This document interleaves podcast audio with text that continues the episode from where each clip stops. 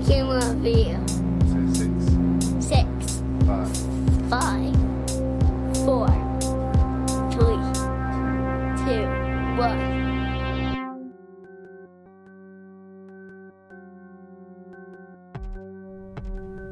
Hello, Rank and Reviewers, and welcome to a first of a two part special episode of Rank and Review Rank and Review versus Star Trek. For these two episodes, I have two guests, and they happen to be siblings, Jaron Francis and Paxton Francis. And I selected these two gentlemen not just because they're good friends of mine, but because they know their shit when it comes to Star Trek. It was about a year ago now we did a two part episode on Star Wars. The first part being Nerd Rage, the second part being Nerd Love. you will find I'm less passionate when it comes to Star Trek. As a child, I always looked at Star Trek as kind of like the less cool little brother of Star Wars. Um, I've grown a finer appreciation of it, but as I am not a card carrying Trekkie, I invited two full blown Star Trek nerds to participate. How full blown? Well, we're going to need two episodes to get all of this done. But that's okay. It's sometimes good to roll up our sleeves and dig right into it. Now, all you Trekkies out there are probably going to want to have your voices heard. You can definitely do that by sending feedback to ranknreview at gmail.com. That's R A N K N R E V I E W at gmail.com. And everybody should be well aware of the fact that there will be spoilers and there will be coarse language throughout. We are going to look at the first six Star Trek films, those including the original cast from the original show. And without further ado, welcome as always to Rank and Review. All right, um, so gentlemen, uh, I have two Francises with me for the this episode of Rank and Review. Franci. Uh, Franci, if you would like it. We have uh, Jaron Francis. We, we haven't heard from you since episode 25. I'm back. But he's back, damn it. And, and we have uh, Paxton Francis, regular contributor. And today we're going to talk about Star Trek, specifically the six original cast films The real movies. in the Star Trek, the real movies, say the fans on board. And uh, I remember one of the first times ever, I think, remember being in your parents' place when I first met you. And Mhm. I noticed downstairs that there was this wall of VHSs of like original episodes. of Columbia Star Trek. House. Yeah. we Collector's were edition. Columbia House members. We got a couple episodes in the mail once a month. And I think you had a Star Trek T-shirt, so I knew you were into Star Trek. But when I saw the wall of Star Trek, I was like, "Oh no, this is like long term. This was bred into you." yeah, so like, you knew I was. yeah, this I was real. Yeah. Because for me, my Star Trek affinity starts largely with the Next Generation. I mean, I, I watched these Star Trek films when I was a kid, and I liked them a lot. But and I, I don't Not so much the show though. I don't want to hurt any feelings, but at the time when I was a kid, I watched Star Trek to satiate myself because I was worn out from watching Star Wars. Mm. right? They were the other Star, you know, science fiction, action, adventure movies. But what I don't have a very strong affinity for is the original series. Fair enough. um, I haven't seen all of the episodes, to be honest, of the original series. I've seen probably, I'm going to say, maybe 60 to 70%. And uh, I find them like kitschy almost to the point of like the Batman TV show, which was airing against it at the time. it was its main And competition at Yeah. And, and was always killing it in the ratings. It's- yeah, beating the the pants off of it. All was more Whack, expensive pow. than Star Trek once they got into the later season. The last season of Trek was made really on the cheap. Even when I was a kid, though, it sort of felt old and cheap to me. And I know that seems like a harsh words, but that's how I felt about Star Trek until the movies, basically. So re- there's a reason why the aesthetic and the tone of the storytelling in the six movies we're about to talk about is a huge departure from the tone of the television show because everybody associated with it, maybe except for Gene Roddenberry, realized how dorky the format was on TV. I think I think those. even he did. Like he, Yeah, he, he wrote the first movie, and it's the one that's Well, he probably least like the TV show in terms of the energy. yeah. So I don't think it was lost on him. I think Harold it was just wrote it was the necessity of its first. time, right? Like there were so many people other than him that were telling him, "You gotta, you gotta make this sellable. You gotta make this." I mean, there's a reason the first pilot didn't get But picked up. is the original series sacred text to you guys, or is it just something you love because you've loved it since you were kids? It's like, not. It's not sacred text to me at all. Uh, I would say there are of those uh, original episodes, less than a dozen that I would say are really good pieces of television. Right. Uh, but and, and there may be like if somebody wanted to know what the original series was about, I would have no problem paring the whole thing down to a half a dozen Half- episodes and saying now you have a good understanding of Star Trek. I was gonna say a about couple half really, of season one. You could watch half of season one and get to really. Yeah, you th- you know do a couple action episodes, some of the really tense ones like the Doomsday Machine or Amok Time or uh, Arena, right? And then some of the funnier episodes you might want to do. What's the time traveling one with uh, City on the Edge of Forever? Or That's not funny. no, it's not funny. It's That's one the of the most tragic it's- episode of It's the tragic. series. I jumped away from Trouble with Tribbles. Right. the, the funny time traveling one is uh, a piece of the action. They don't. That's not time traveling. The Iotians just That's right. It's are a- very mimicking. it- it's so a they, their whole society planet. becomes based on this 1920s like gangs Chicago of the 20s novel or gangster history novel. and They base their whole society Yeah. off of it in a century. Right. Yeah, that's not time travel We're Right, gonna be back close for our piece of the action. That's right. Boo. there's this sort of interesting kitsch quality to that, and that you're right is it's winked at here and there in the movies, but is pretty much entirely gone. Mhm. And like for for me, like the movies are really beloved, and I think deservedly so. But I think it's interesting how not like the TV show they are Mhm. really at all, And At better all. for it. and better for it. Way better. Point in fact, there was talk before the motion picture happened of a very different take on Star Trek, where they were going to do Star Trek versus the Greek gods. Clash of the Titans style. They were going to somehow merge the popularity of things like Clash of the Titans and the Star Trek universe. It was put, put forth as an idea, I think, as a TV movie. or Whose something. idea was it?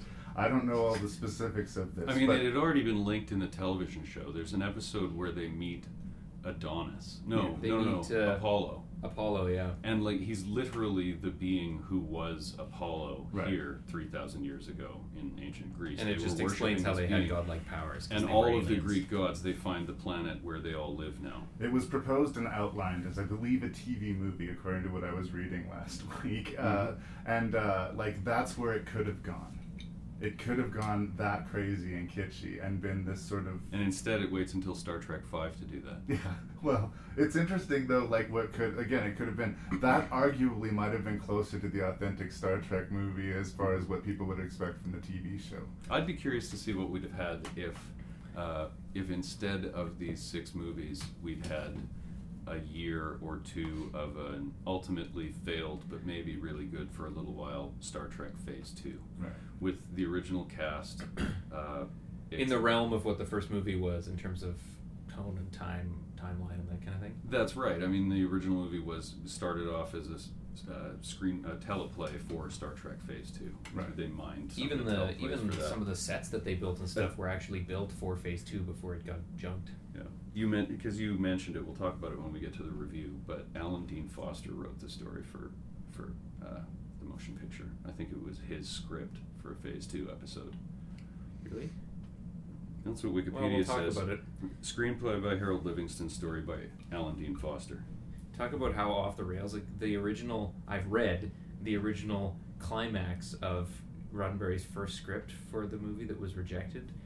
It it ended with Kirk having a fistfight on the bridge with Jesus. Oh, wow. So it was a time travel story, I'm guessing. Although Does Again, the maybe fight- Jesus just showed up. Yeah. Again, they waited for Star Trek Five to Mm. have Does Kirk battle a Judeo-Christian entity. Yeah. Does he start by saying, "Why would Jesus need a spaceship?" Why, yeah. Maybe he didn't.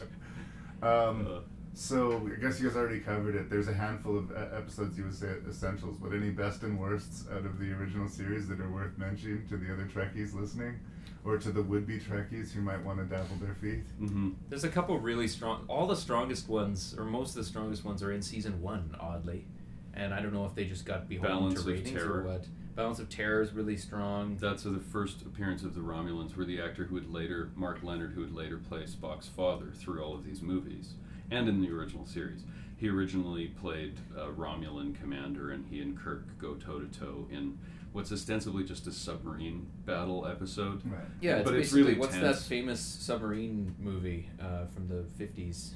Are Runs from the fifties. Oh, Silent Run Running? Silent, Run Deep. Run, Silent, Run, Deep. Yeah, it's basically that, except on In the tube, space. which is which they borrowed heavily from for I mean, Wrath of Khan. Yeah, it's perfect. Uh, It's more not. Yeah, it's uh, the a destroyer versus submarine battle, right? Right. Because the the Romulans can cloak, the Enterprise can't. It's basically just a World War II destroyer submarine. And you get hunt. both sides of the Well, and- the battle just equally. and the know, mutual like- respect between commanders. That's Yeah, one like of the it's key tragic when they episodes. kill the bad like guys if you the end. said top three episodes people should see if they watch the original series, I'd probably say Balance of Terror, Amok Time, the one where Spock goes into his mating frenzy and mm. has the fight to quote unquote to the death with Kirk at the end with the the uh, crazy Vulcan weapons, the on The Amun, the Lirpa, the Lirpa. uh, and then City on the Edge of Forever.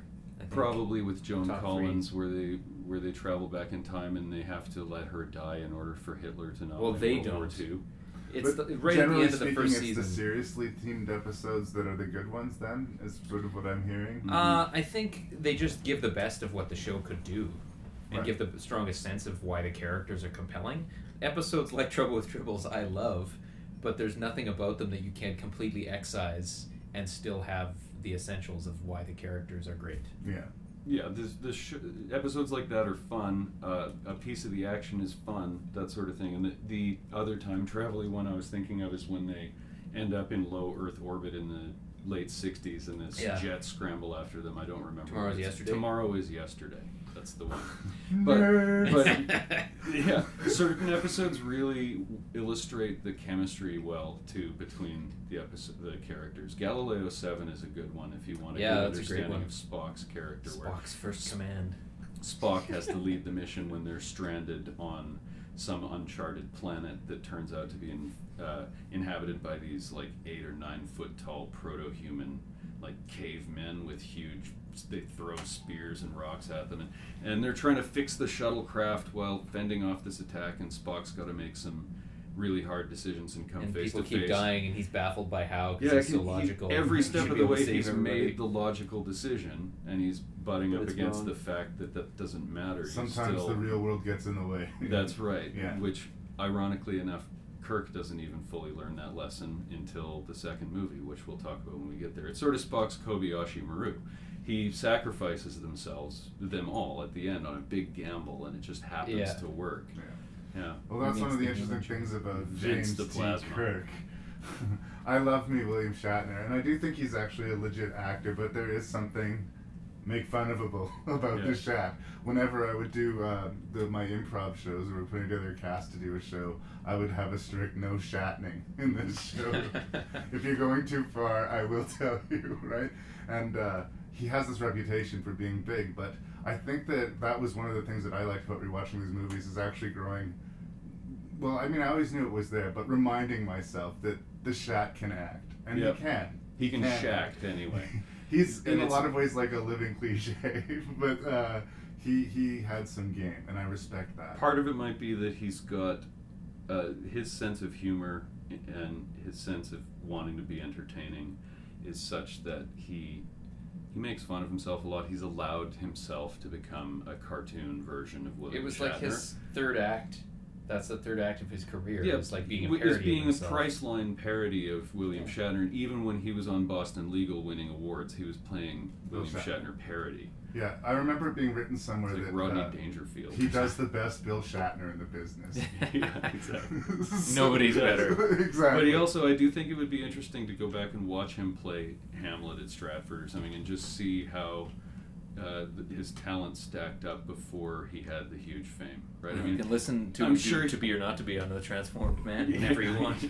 yeah, but that was recorded after he was all. It was recorded in '68. Yeah. Yeah, he was all big headed already. He was already doing uh, readings of Lucy in the Sky with Diamonds on live TV and Mhm. thinking people should listen to him and be happy to hear it for some reason.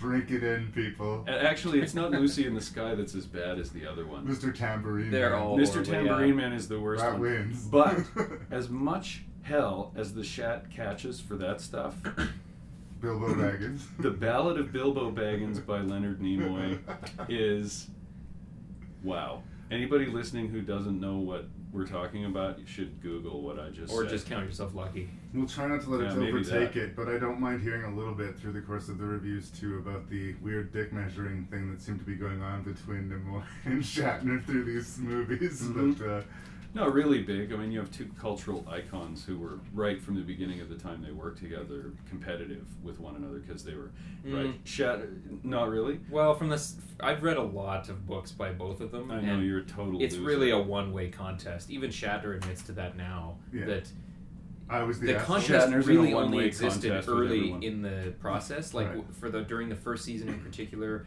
they really were at odds a lot, and it was because all the fan positive fan response was, was going to Spock. Nimoy. Yeah. and and Nimoy didn't and really give a shit, which made it even the main more, guy, right? He's supposed to be the front, the headliner. Right. Yeah. He was the pretty face, you know, the Meanwhile, Nimoy's The making the cover of all the magazines. Nimoy was the huge sex symbol who had to like sneak out of restaurants through the back door, otherwise he'd be mobbed. By he would get invites to go to you know appearances and and Shatner wouldn't and that kind of thing.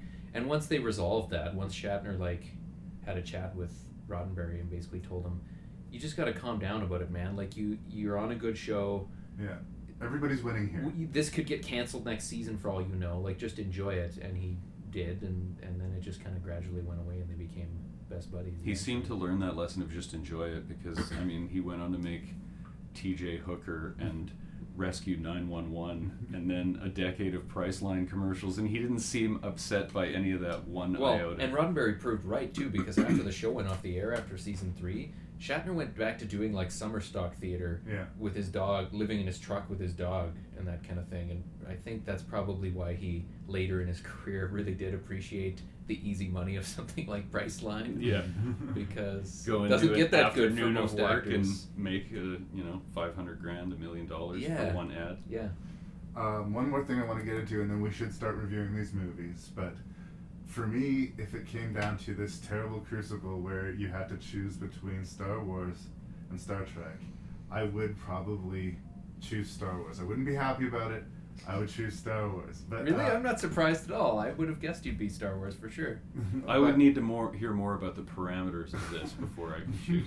well, if you could only have one thing, you could like for the rest of your life, you can Like- either watch Star Trek shit or Star Wars. Now, shit. is the other one wiped from existence for everyone, or just I can't ever see it again personally? for you personally, I guess, Yeah, for the okay. sake of this argument. Fair enough. Um, anyway, yeah, you're not eradicating it. You're not eradicating it for everybody else as well. There you go. You would have to miss out on something. But that's interesting. The parallels and the basically the opposite that that happens simultaneously with this. Like, I find that Star Wars is a very World War II aerial sort of aesthetic to the action, right? Mhm.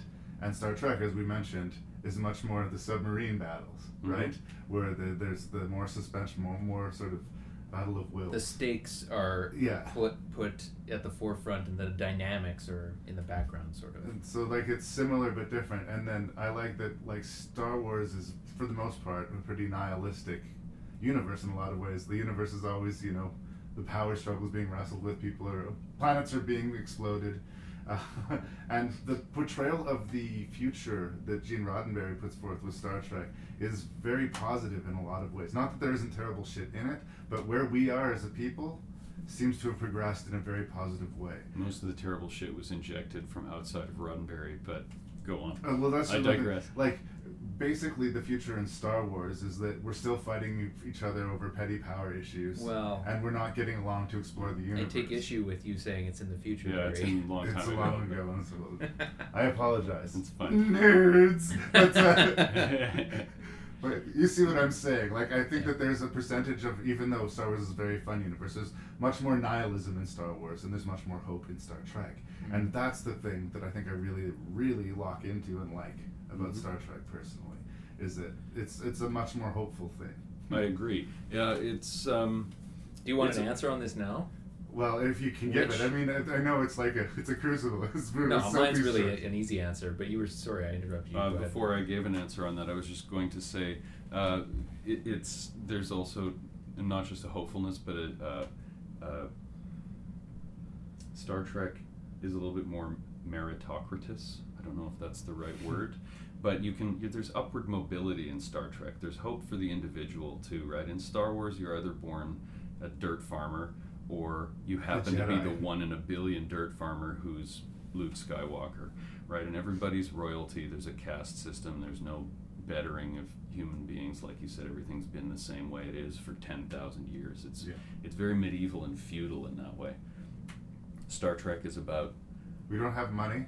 We don't have. a it's lot of about fight over personal food and enlightenment. It's about society becoming more enlightened and more advanced and more evolved and getting to address the bigger problems and questions. And instead of, do I have enough schmeckles to pay for the rent this month? Yeah. Right? And Uh, if you work really hard and make it all important, you can be James T. Kirk and run a starship. yeah, exactly. Or you can be a Ferengi holographic pimp and run a bar on a space station. You can do whatever you want. Sounds pretty sweet. Sounds pretty sweet. Star Trek also has the distinction of feeling much more genuinely like science fiction to me than Star Wars, where Star Wars It is much more feels space plausible. right? Yeah. Uh, and, and there's you know allegories, unsubtle allegories. I remember an original series episode where the planets where people are right white on half of their bodies and black on the other, and Yeah. whether it's the left or right side is the whole racial like really subtly snuck in there, yeah. right? but uh, I think but that's it- a third season episode. Probably. they're still they're still like attempting to you know there's a moral there's they're, they're making a statement about where we're going or or you know There's also an attempt to link it to reality. There's no magic in Star Trek. There's uh, Star Trek is also overtly atheistic, even in the '60s version of the show. Anytime no they run into a being that's that calls Mm. itself a god, right? Like It's in Who Wants- humanist. It's humanist. I would say that con- uh, compared to the rest of 1960s culture, that was about as as much atheism as you could put on TV. As you could get on TV, Is yeah. the notion Yeah. that you would run into a super being that actually Pretend was Apollo, Yeah. and you would go, "Oh yeah, gods," and Yeah. roll your There was eyes a time when that was a thing There was a time when world. people believed in such nonsense. people used to just slit each other's throats for money and now Yeah. we don't have money So did you answer which? Did, Star Wars or Star Which, Trek uh, it- well, no, I wasn't going. I said I wanted to say before I get to our answers. Oh, okay. You said you were ready with your answer. You can oh, I know. I just I, I wanted to make sure I didn't miss it. okay Hmm. no, Well, ahead. since didn't you, since it. you mentioned the uh, the atheism slash humanism side of Star Trek, I'll maybe touch on that. To, the reason it's an easy decision for me is because Star Trek is a huge reason why I am the way I am. Star Wars is not. right Um, I just recently I've been rewatching TNG like you know while I exercise and that kind of thing lately, and I watched the episode The Outcast from season four, and you probably won't remember what it's about. It's about a society with no gender.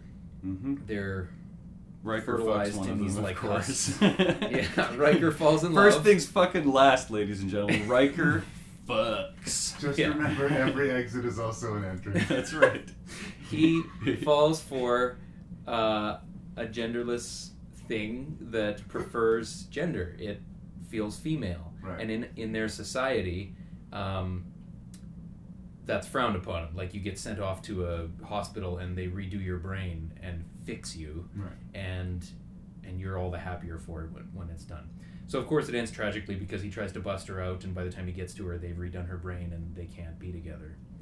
And she gives this impassioned speech at one point about, and it's obviously about homosexuality. This was the early '90s. That was Don't ask, don't issue. tell was a big issue. Yeah. Clinton, Clinton was just passing it when that was written. Yeah. It was a huge deal, and I would have been 11 probably when it aired, so that was completely lost on me. But I remember being so uh, frustrated by when she talks about how, like my love is no less than your love, yeah. And the episode had a huge effect on me, even though I didn't know what it was actually about.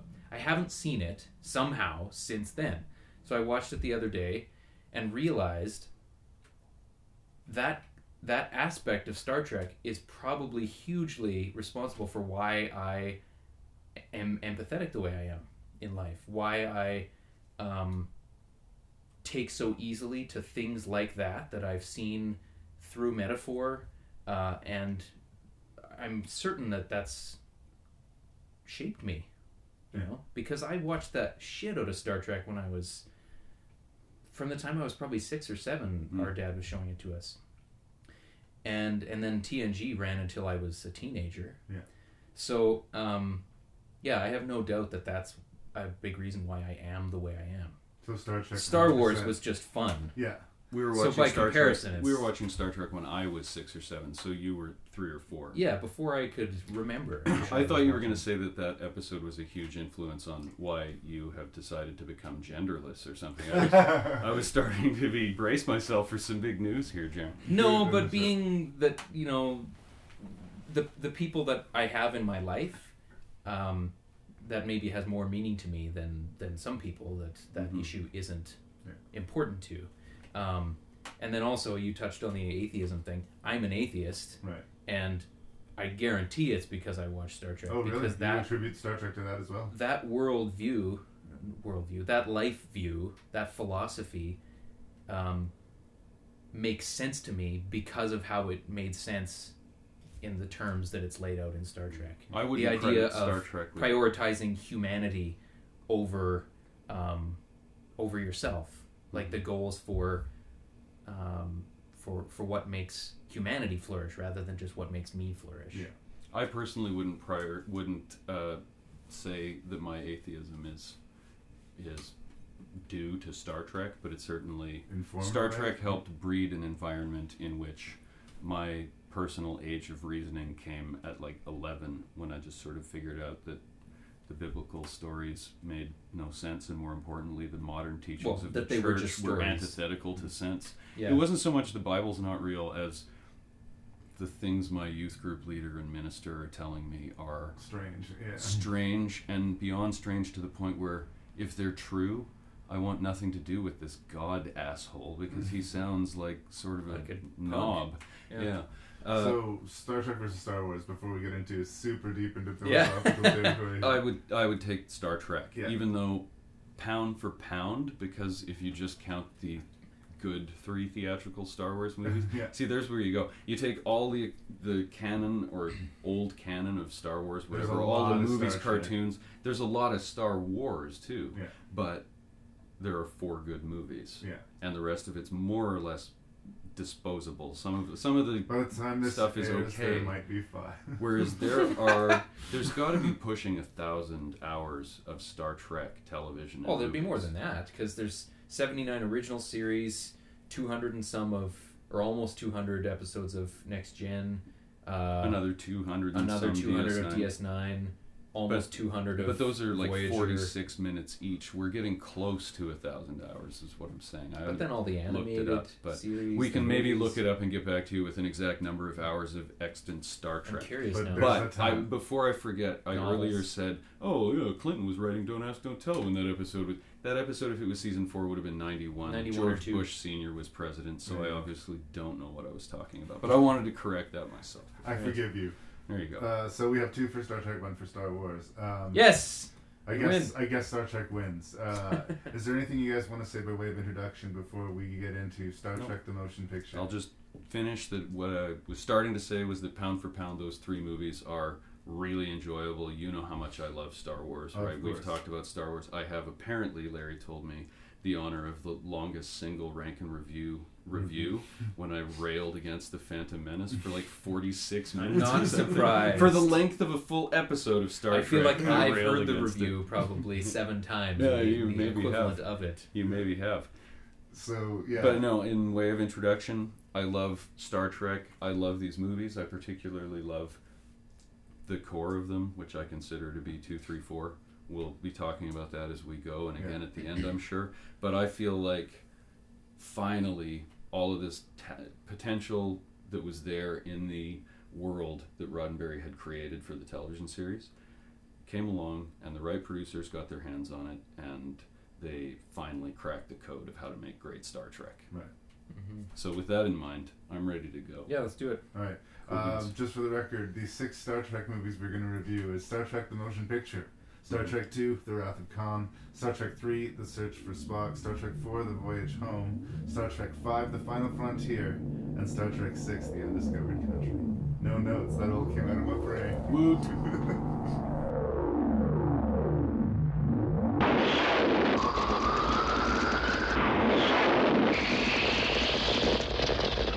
Travel forward with us, 300 years into the future, to confront the greatest mystery ever to threaten mankind. We are aboard a huge starship called the Enterprise, This is the return of Captain Kirk. An alien object of unbelievable destructive power is less than three days away from this planet. Mr. Spock, I offer my services as science officer. Dr. McCoy, Scotty, and joining them on their mission, Commander Will Decker and Navigator Ilia. I'm sorry. That you left Delta 4? Or that you didn't even say goodbye?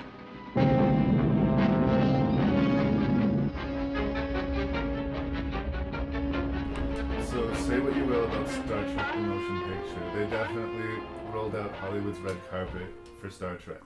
Robert Wise was not some random pick. Robert Wise was a pedigreed director. He's responsible for one of my favorite classic horror movies, The Haunting, the adaptation of The Haunting of Hill House by Shirley Jackson. Big fan. Fantastic. Andromeda Strain. Yeah, Yeah. yeah. West Side Story. West Side Story is a Oscar huge winner musical. Best Picture winner. Uh, this guy is no slouch. But just because you're an amazing director doesn't necessarily mean that you were born to do a Star Trek. Or that movie. you've ever seen it. Well, my impression, and again, I come in Would as not have- a fan, is that this guy saw 2001 and sort of said, "Me too," right? Like he wanted to make a beautiful science fiction epic spectacle, and since they were consciously changing the tone of the movie, uh, of the original TV show, pardon me, that seemed like the right direction to go. And in true to form, especially when you take a TV show to a, a film, you have to up the stakes. It's no longer just one adventure on the bridge of the Enterprise. The world is at stake. Everything has to get bigger. So I get the intention, but I, I will admit that I found that the pace of this to be very, very slow, mm-hmm. and that I was confused and maybe even irritated by the fact that, frankly, the two main characters, the two main characters of the movies, are none of the main characters of the core cast of Star Trek. I have suffer from insomnia. I have a really hard time sleeping most of the time. And we watched Star Trek the Motion Picture at my friend's house, at Paxton's house, where we're recording this now. And for the last 20 minutes of this movie, Could not keep your eyes open. I was having a real fucking hard time keeping my eyes open. And I rewatched it again at home because I wanted to get clarity. Okay, on- good, because the last 20 minutes is the movie. That's the yeah. right? There had been some whiskey drinking, and if I recall, the thermostat was It was- pretty it high. was and hot it was in here. swelteringly hot. It was hot. That's true. I'm not, but you'd also watch two hours of Star Trek 1, which is a. I don't fall asleep during movies, like and I don't fall pill. asleep in other people's houses. Like it, it, it was pretty unprecedented. and I watched it again, like I said, at my house. I felt a little dopey while I was watching it, but in the interest of being brutally honest, I would at this point only recommend Star Trek: The Motion Picture as a sleep aid. I, I don't have a lot of affection for it. I mean, there is, you know, the Enterprise porn that we talked about when we watched the movie, where you get Yep. the slow pan around the Enterprise. Yeah. And if I grew up loving the Enterprise, Then you'd give a shit. then I would give a shit. But uh, I, I, I, like, I just wanted them to get to the ship. You know, No. uh, I, I like what they were going for. I like the presentation, but Mm-hmm. this doesn't feel like Star Trek to me. It just doesn't. well, they're not on a trek yet. Through, so through I didn't is a mention the reason. plot, but I think I've mentioned enough that I can safely put this blood-soaked ball in your guys' Sure. Fair enough. Now, just let me let me frame this for a second. It's 1979. Yep. Eight. Wasn't it eight? It was released in '79. Oh, okay. Uh, there is a whole generation of people who grew up 10 years earlier watching Star Trek. VHSs don't exist. The reruns were in syndication, but people hadn't seen Star Trek for a long time. There was a nation of people out there who grew up loving the Enterprise and wanted to see it on the screen. so, uh, you're, I know you don't feel that way, but there was A a, lot of reason. people did. There's a reason that that movie made more money than any other Star Trek movie to date Right. right? Uh, adjusted for modern day by a long shot, right? A lot of people wanted to go see that movie. A lot of people didn't want to go see it again, but they wanted to see it the first time because Right. they wanted to see the Enterprise. Secondly, we watched in preparation for this review the director's cut, Which that is has longer. that huge, long, sleep-inducing sec- session, section where they're flying into the gas cloud. Uh, is 12, 11 minutes There's about longer 12 minutes of footage in the movie. that, that was is all that rightfully kind of on the stuff. cutting room floor when it first hit the wall. So I typically wouldn't have seen that unless we were watching the deluxe Yeah, edition. and it's Okay. possible We treated you to the longer version. thank you, thank you. and thank it's you. debatable. You know, we maybe I maybe regret that decision because if we're stacking the movies, and, and we're specifically not talking. We got into this when we did Apocalypse Now Redux, Right. where it altered my position. My ranking was affected by the fact that we were rating the Redux version and not the real version. Well, I can credit this as the director's cut, so there's no confusion amongst the trophies. It would probably change my rank. That extra 11 minutes of footage might. I don't know. It would depend on the day. It wouldn't for me because, like I said, this movie exists in the last 15, 20 minutes Right. of the screenplay. But it's So- over two hours. But you have to sit there to get there, Yeah. right? Yeah. The, you literally the movie's two hours and twenty five minutes or something, right? Or two, is it two hours and fifteen? I don't It's two hours too long. so you guys are on board with this. Like, I don't mean to be super mean about it, and like I say, I praise the ambition, and it was like, a, you know, at the time, the idea of these space scopes and, and these like scenes of spaceships were, were not as commonplace in theaters as we see now. I said the same thing when we talked about 2001. All those slow pans over the spaceships. I think when you were first sitting down in the theater when it was a brand new movie, you'd be drooling over that shit. Mhm. Mm-hmm. And we're not as impressed by that now. I think that No. part of the problem might just be time itself. But But part of the problem is somebody who has done a lot of editing. The that that movie, the most of the pacing problems of that movie could have could be solved by re-editing it. I bet there are some fan edits of the motion picture Yeah. that are far more digestible. And uh, one of the big problems with the movie and why it is one is the on the bottom end of all of three of our lists. I'm sure when we get there, it'll be toward the bottom end of the list for everybody. Uh, is that it isn't a movie script, right? It's Jaron, you said it has elements of Gene Roddenberry's script that wasn't even originally a Star Trek. It was a film feature script. It just he just tried to sell it as something else. yeah, and it also has elements of a f- script that was written for Phase Two, the, the proposed but failed uh, C- CBS revival show that they were going to do a new run uh, where the Enterprise was on a new five-year mission. Yeah. And what the episode that my understanding is that the episode that was going to be the pilot for that was taken the Decker character, the one who's sort of in competition with Kirk for command of the Enterprise, was was he to be the new captain or a new first officer for Kirk? I don't know the specifics. He comes about out of those one of the scripts. Several of those older scripts and characters were mine to make this movie that ends up feeling like there's enough story with the whole V'ger, right? We haven't outlined the plot, Right, but there's enough these- story there to fill uh, a 45 minute episode of television, and it's two hours and 12 minutes long. The plot is basically a familiar thing, especially when we're talking about the movies. A heretofore unknown but ultra powerful force shows up out of nowhere from the universe, seeming to demand or need something, and there's a riddle that needs to be solved, and everybody's And like, it's And the Enterprise Earth. is the only ship in the quadrant. and uh, yeah, we have. I can't even. This is here's a bad sign. What's the name of the main character? The guy who's just been put on, uh, put in charge. Captain Decker. Decker. yeah. Yeah. Again, I, I can't even keep the guy's name in it. Like he, to me, is the main character of this movie. His arc is probably the most full of any of the characters.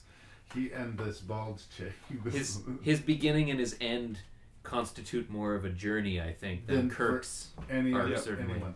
And that decision for me is confusing. I think that you guys talking about the fact that it was mined from a different screenplay might actually crack the code on that for me because they couldn't kill Kirk, No. right? So they couldn't put Kirk in that role. Well, and there's Right. stuff in, in this screenplay to give you an idea of how there were poor decisions made throughout the making of the movie as far as what to cut and what not to cut. They shoot all of this V'ger footage where they're flying through the being, and meanwhile there are interesting little character details about Decker that don't make it to the screen. Decker is the son of Kirk's best friend, or one of his close friends, Commodore Decker, who Who's in the show. He's Who's a in character series. in one of the big, one of the best episodes of the series called the Doomsday Machine, and Decker uh, Commodore Decker ends up after having some faltering uh, courage, very selflessly sacrificing himself to save the Enterprise, etc., etc. He's Well, not friend- really. Well, he sort of dies in disgrace after his whole crew is marooned on a planet and dies. He that's he at least attempts to die courageously, and he Yeah, teaches he them a fails. lesson of how to kill the thing without inadvertently Yes. solves the riddle for them. That that's by the Nerds. side. Anyway, uh, that sort of thing might help Decker make sense to a viewer. Is like, okay, so this is the son of Kirk's old friend. That's Right. all you need to know.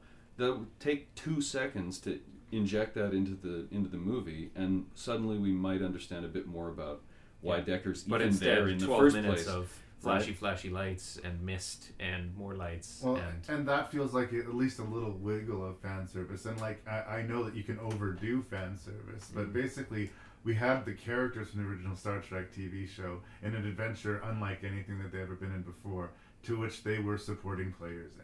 Mm-hmm. Right. They get the beginnings of Except for Spock. but they don't really get to finish them. Yeah. Like at the beginning of the movie, uh, Kirk's dealing wrestling with old age, Yeah. feeling like he's over the hill. That's potentially interesting for a But character. But he doesn't get that story arc really until Star Trek Two is yeah, when it it's reintroduced in exactly the same way But they in decided to Star Trek Two, but through. But it goes as- to the end of the film. As is Um, so often the case with Star Trek, the only core character of the of the main trio of Kirk, Spock, McCoy. Spock is a main character in Star Trek: The Motion Picture. Right. Right. V'ger speaks to him That's across right. time and space. He comes back from his Vulcan studies and rejects all Vulcan philosophy. Yeah.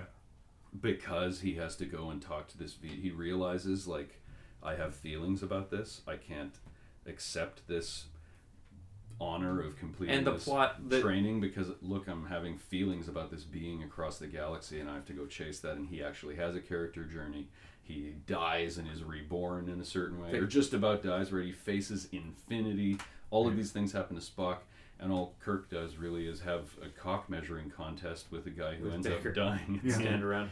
And uh, Spock also, the the climax turns on Spock's understanding of V'ger, hmm and as was common in the TV show, his strengths it all it all sort of comes to bear for Kirk to then decide what to do.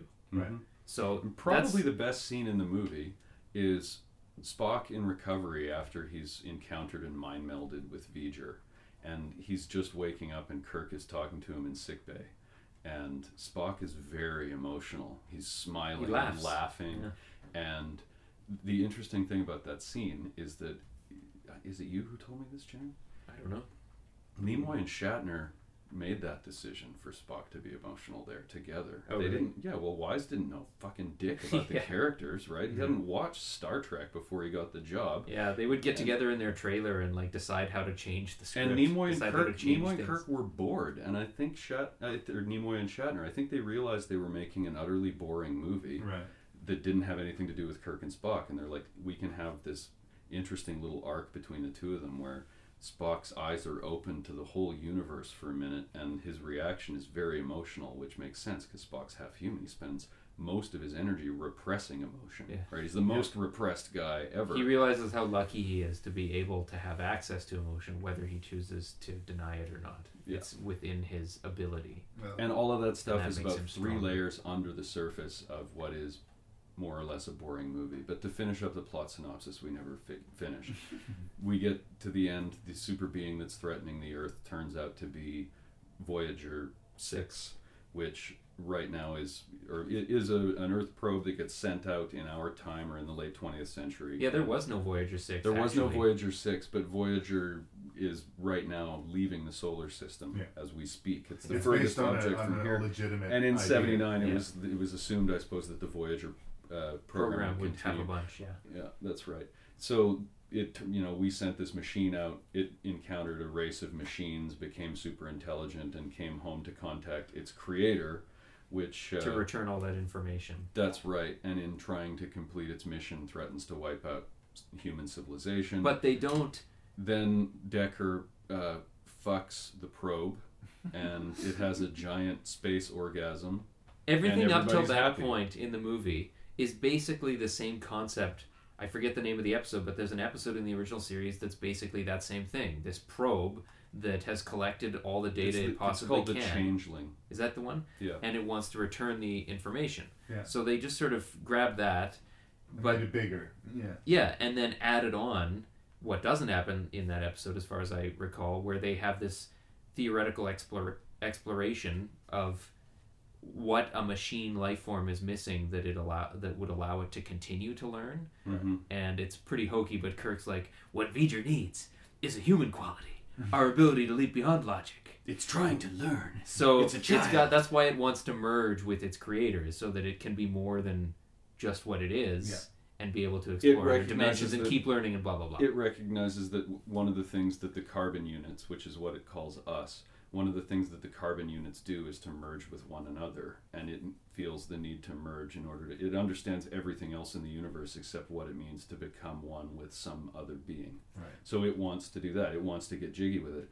Now, if if you need any final nail in the coffin of why Decker shouldn't be in the movie, is at the end, like I said, he solves the problem by having by joining physically with V'ger's avatar. V'ger creates this human out of Ilia is a lieutenant on the Enterprise who's introduced because God forbid we use a character from Star Trek, right? We better introduce some new ones.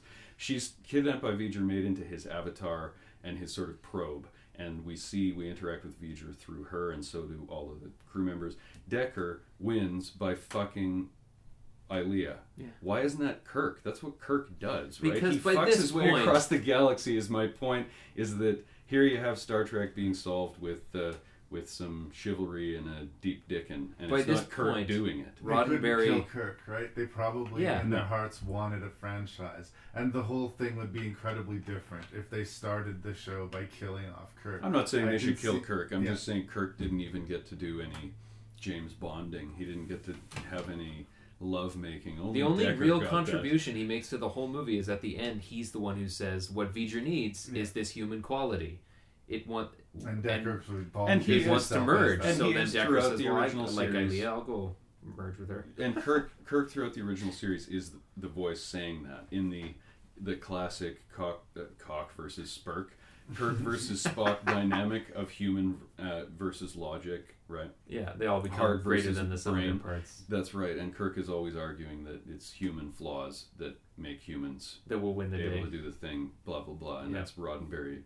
That's Roddenberry's philosophy all over the place, right? Mhm. And hey, it works. It makes for some good TV and for some. It better saves the day at the end of the movie. Yeah. Yeah. Um, I keep going back to the 2001 influence. That's what I kind of feel like this was trying to be a loftier, true blue sci-fi Star Trek. It was certainly an overt repudiation of the zippy Star Warsy, flying around and you know really high. Uh, Wasn't much of a trek. They wanted to blow your mind. They didn't want to necessarily just blow shit up. they they recognized that one of the things that people loved about the original series was that it was intellectual. Sometimes it wasn't always intellectual, and sometimes when it tried to be intellectual, it was stupid. A little heavy. The episode you mentioned where they the, they run into the beings who are Half black and half yeah, it's white. basically uh, uh, Sneetches. Is that the doctor's Yeah, quote? yellow Yeah. bellied sneetches. It's basically Sneetches in space. Yeah. And other times when it tries to be high minded, you get some, you know, pretty incredible stuff in Well, Star Trek. I think that the pendulum was just sort of swinging to the other extreme. We have the crazy, wacky extreme of the TV show to the sort of more moderate, sort of serious sci-fi of the motion picture. Happily, I think we're going to meet in the middle when we Mm-hmm. Come to part two. I think Well, I think neither Star Trek nor Star Wars are science fiction. Personally, you Right. said that you have a hard time putting Star Wars in the science fiction camp.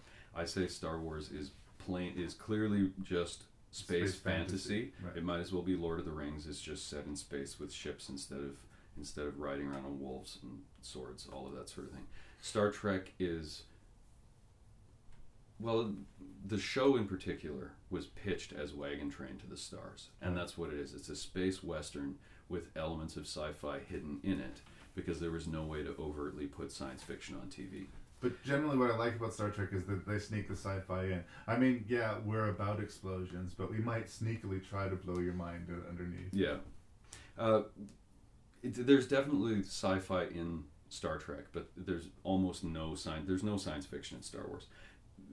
Star Trek, though, is just sort of a matrix in which sometimes good sci-fi stories are told, and other times they're just very, that you know, especially by the time we get to the next generation. But even in the early stories, they're often just uh, fairly simple morality tales, right, or allegorical stories, right? That sort of thing In the thing. end, it, it's a huge universe. Really, it can be used to tell any kind of story. But typically, I associate it more with sci-fi. I know Mm-hmm. that, that we're going to get into much more familiar sort of action space territory right away here, but it feels more sci-fi somehow to Yeah. me than Star Wars well, ever will. It, there was no staff of writers, right? They took submissions from all sorts of people, and so you can almost look at the original series as like a, a weekly sci-fi magazine where people take. I'm sure a lot of writers took concepts they had for other stories and rewrote Made them to use Star, Star Trek, Trek. characters. And so, depending on the writer, some weeks you would have a really sci-fi heavy episode. And some weeks you'd have Balance of Terror. Mm. That was a submarine fight in space, and it was a great episode. But there's no science fiction happening; it's just happening in It just space. happens to be, yeah. Yeah. Is there anything else you guys want to say about the motion picture? before- Yeah, I just want to throw out my theory for why it is terrible. Okay. The I was expecting more fight back on this, so I'm actually kind of happy. I think it just It's terrible in context Star Trek has- six movies, but Star Trek even now, like in the rebooted universe uh, that exists on on uh, in cinemas, sadly, is it's most terrible when it's trying to serve masters outside of what everyone who's created good Star Trek knows makes it the best, which is the characters, right. the the chemistry, the uh, utilizing the characters in the way that they've already been proven to be best used. Right. And some and this movie is guilty of completely disregarding that Mhm. for the most part. Kirk, Spock, McCoy have like two scenes, and And when they do, the movie comes to life a little bit. Barely. Yeah. Like they do their best, but they the stuff they have to and say even is then, ridiculous. it only comes to life for people who already know and care about the characters. Somebody who'd never seen Star Yeah, it Trek, gets tho- reanimated. those scenes are not going to go. Oh, this is getting interesting. They're on- those scenes get interesting because we know those characters and because those we actors just are stop falling asleep at that point while we watch it. Like, Right. oh, this chemistry is is this reminds me of Star Trek or something. These are the people we came here to see. That's right. Yeah. Yeah. Anyway, I just wanted to make that point Right. Because I feel like it's very, like i the same could be said for why the new movies are terrible as well. Beyond the darkness, beyond the human evolution, is Khan, a genetically superior tyrant. Exiled to a barren planet, banished by a starship commander he is destined to destroy. Left for dead, he has survived.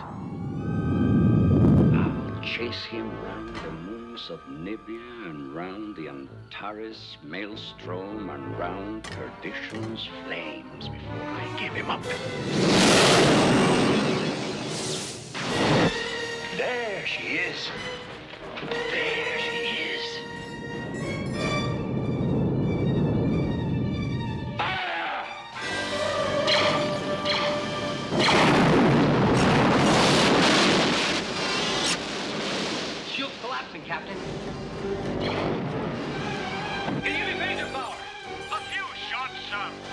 Not enough against their shields. The base is starboard. Scotty, I need warp speed in three minutes or we're all dead. I've done far worse than kill you. I've hurt you. And I wish to go on hurting you. I shall leave you as you left me, marooned for all eternity, buried alive. Buried alive. Sean! So Star Trek: The Motion Picture was a financial success. I mean, I think that the The biggest of any of them. the critics were split on it. The fans tended to lean to my side, but there are they do, the movie does have its defenders. But I think that everybody, maybe silently behind the scenes, might have agreed that they strayed a little too far from formula. And like I said in the previous review, I think Star Trek II: The Wrath of Khan is sort of this pendulum swinging back the other way. So much so that they mined their villain from the original series. Uh, Chekhov, who is a Which they should have done for the first movie. yeah. Chekhov, who's now a member of a different crew, goes down on an away mission and uh, they encounter this, looks like a cargo ship or tanker just parked in the middle of a, what's supposed to be a dead moon or something. And they discover there are survivors on board, led by this man, Khan, who is familiar to Chekhov. He's from Fantasy Island. Even though Chekhov wasn't in the episode where Khan Chekhov hadn't appeared. been introduced in the show yet when Space Seed was made. Well, I'll How let you guys address Space Seed. I'm going to deal with the Wrath of Khan. But after being abandoned here at what was once a lush and, and very healthy world, a few months after they arrived, they were there was a catastrophe, and no one bothered to check on them apparently. So they've been living a hard, brutal existence for a lot of years, and it's all Kirk's fault. So Revenge. with the help of some absolutely terrifying when I was in the single digit age category, by the way, brain bugs. He starts infiltrating Starfleet to get his hands on Kirk and let the punishment begin. The lofty feel of science fiction and deepness that we had throughout the motion picture is gone, and what we get instead is explosions, an amazing Klingon performance from Christopher Lloyd, and a glistening proud chest of Ricardo Montalban. Yeah. And the fans were pleased, and so was Larry. That's right. Big fan of Wrath of Khan. No, no, you're not gonna hear me talking shit about Wrath of Khan. well, that you're, shit's you're not giving gonna it happen. just slightly too much credit. Okay. And that is that Christopher Lloyd's not in the second film. I this fucked that up. change in Sorry. Star Two and Trek that three. you're talking about, you just got excited because they feel like they're the same story. They're Yeah. all part Yeah, of that's this what I started to say. three-movie The arc. same improvement Yeah. over one is true of three. Yeah. is in all same of the way. original Star Trek can be boiled down to two, three, four. Right? If someone says, "I want to know what Star Trek's Mm, about," I don't know. Hold on now. If someone says, "I want to know what Star Trek's about," and I only have an afternoon, Right. watch Star Trek's two, three, four. You meet and know and care about the characters. You follow them on a journey. It, it takes you somewhere that ends in a in a sort of good place. I would say that's at least a valid approach to take. What we're hitting here at Star Trek Two is a change of the guard. Star Trek One and part of why it was such a disaster was that Roddenberry was still very much fingers in. He was not hands on. Mo- Control was being wrestled. in.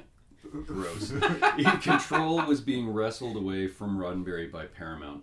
Roddenberry had had more pull with when Desilu what is uh, was was producing for CBS, and now Paramount Feature Films is running Star Trek. They're trying to wrestle away control from him because he's going crazy. He doesn't want any interpersonal conflict. People can't have problems between them. It's the future. So, you know, when you're writing, nobody can be at odds with one another. What? How do you write a show like that? And this is a concept that later he would push back into the next generation in 1986 when that show went into production. But at the time, studios pushing Roddenberry away, and even though the movie was a big financial success, it was a critical flop even at the time, right? Enter Harve Bennett, executive producer of Star Trek II. He wrote the, the original story outline. He fought tooth and nail with Roddenberry over what he said was an important change Star Trek had to make, which was this is a military organization. People need to not be wearing multicolored uniforms where the enemy can identify you from 8,000 meters with a telescope and know exactly who, Who the you are. admiral is, right? Yeah. This is, it's a, yes, it's a peace keeping navy, but this is the space navy. Yeah, It's they had not- to act like they're in the military. Exactly. And this is a story where, even though there are high minded concepts, Star Trek was always compelling because of those three characters and because of the character drama. Right? The stories are, eh, the in the original show, the memorable ones even have interesting concepts in them, but it's the uh, it's the interaction between those three characters that sort of just has you has me anyway just sort of smiling as I watch those episodes. It's pleasant to watch those guys interact. We feel like we know them.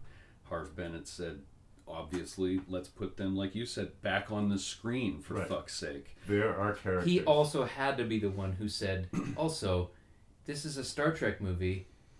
James T. Kirk is the main character of Star Trek, so the story better fucking turn on something that happens to Kirk. And on something that happens to Kirk and Spock. Like, spoiler alert, we, we just grazed or uh, brushed against the plot, but Spock sacrifices his life at the end of the movie to save the Enterprise, teaching. Kirk- You know, interesting. We mentioned Galileo Seven because I feel like that's when Spock actually first faced the Kobayashi Maru. Yeah. Right? Right. They were dead in orbit. He vents the plasma, their only way to land safely on the just dumb fucking luck gamble that someone might see it. And the Enterprise happens to just see it because they've got their sensors on maximum looking backward as, as they're being forced to leave the planet to do other things and abandon the search for Spock Right. and his shuttle. They're they're leaving at space normal speed, which is as slow as the ship Possible. can possibly fucking go. Yeah. Right? And Kirk's disobeying orders in that way. He's bending the rules. So Spock already faced the Kobayashi Maru. At the end of Star Trek Two, Spock tells Kirk, "What do you think of my solution to the Kobayashi Maru?" Which is Starfleet's test that commanders take to face a no-win scenario. You've done Sometimes everything the right, are and the ship's still going to die, and you have to continue to function to the last moment. Yeah. Show us what you got, face your own mortality, etc. Kirk, like this is all buried in the same movie. It's full of such great stuff. Kirk cheats on this test when he's at Starfleet Academy. Now he's teaching this test hypocritically. Right. He's still a boy, right? We meet Kirk's son in this movie, and Kirk, I argue that James T. Kirk is not a man. He's a captain of a starship, but he's not.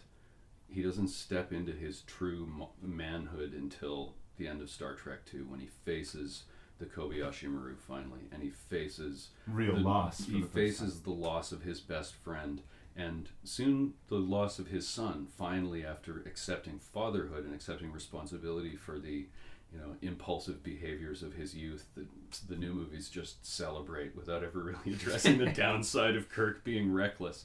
But so much happens to, for Kirk in that movie. So much happens for Spock in that movie.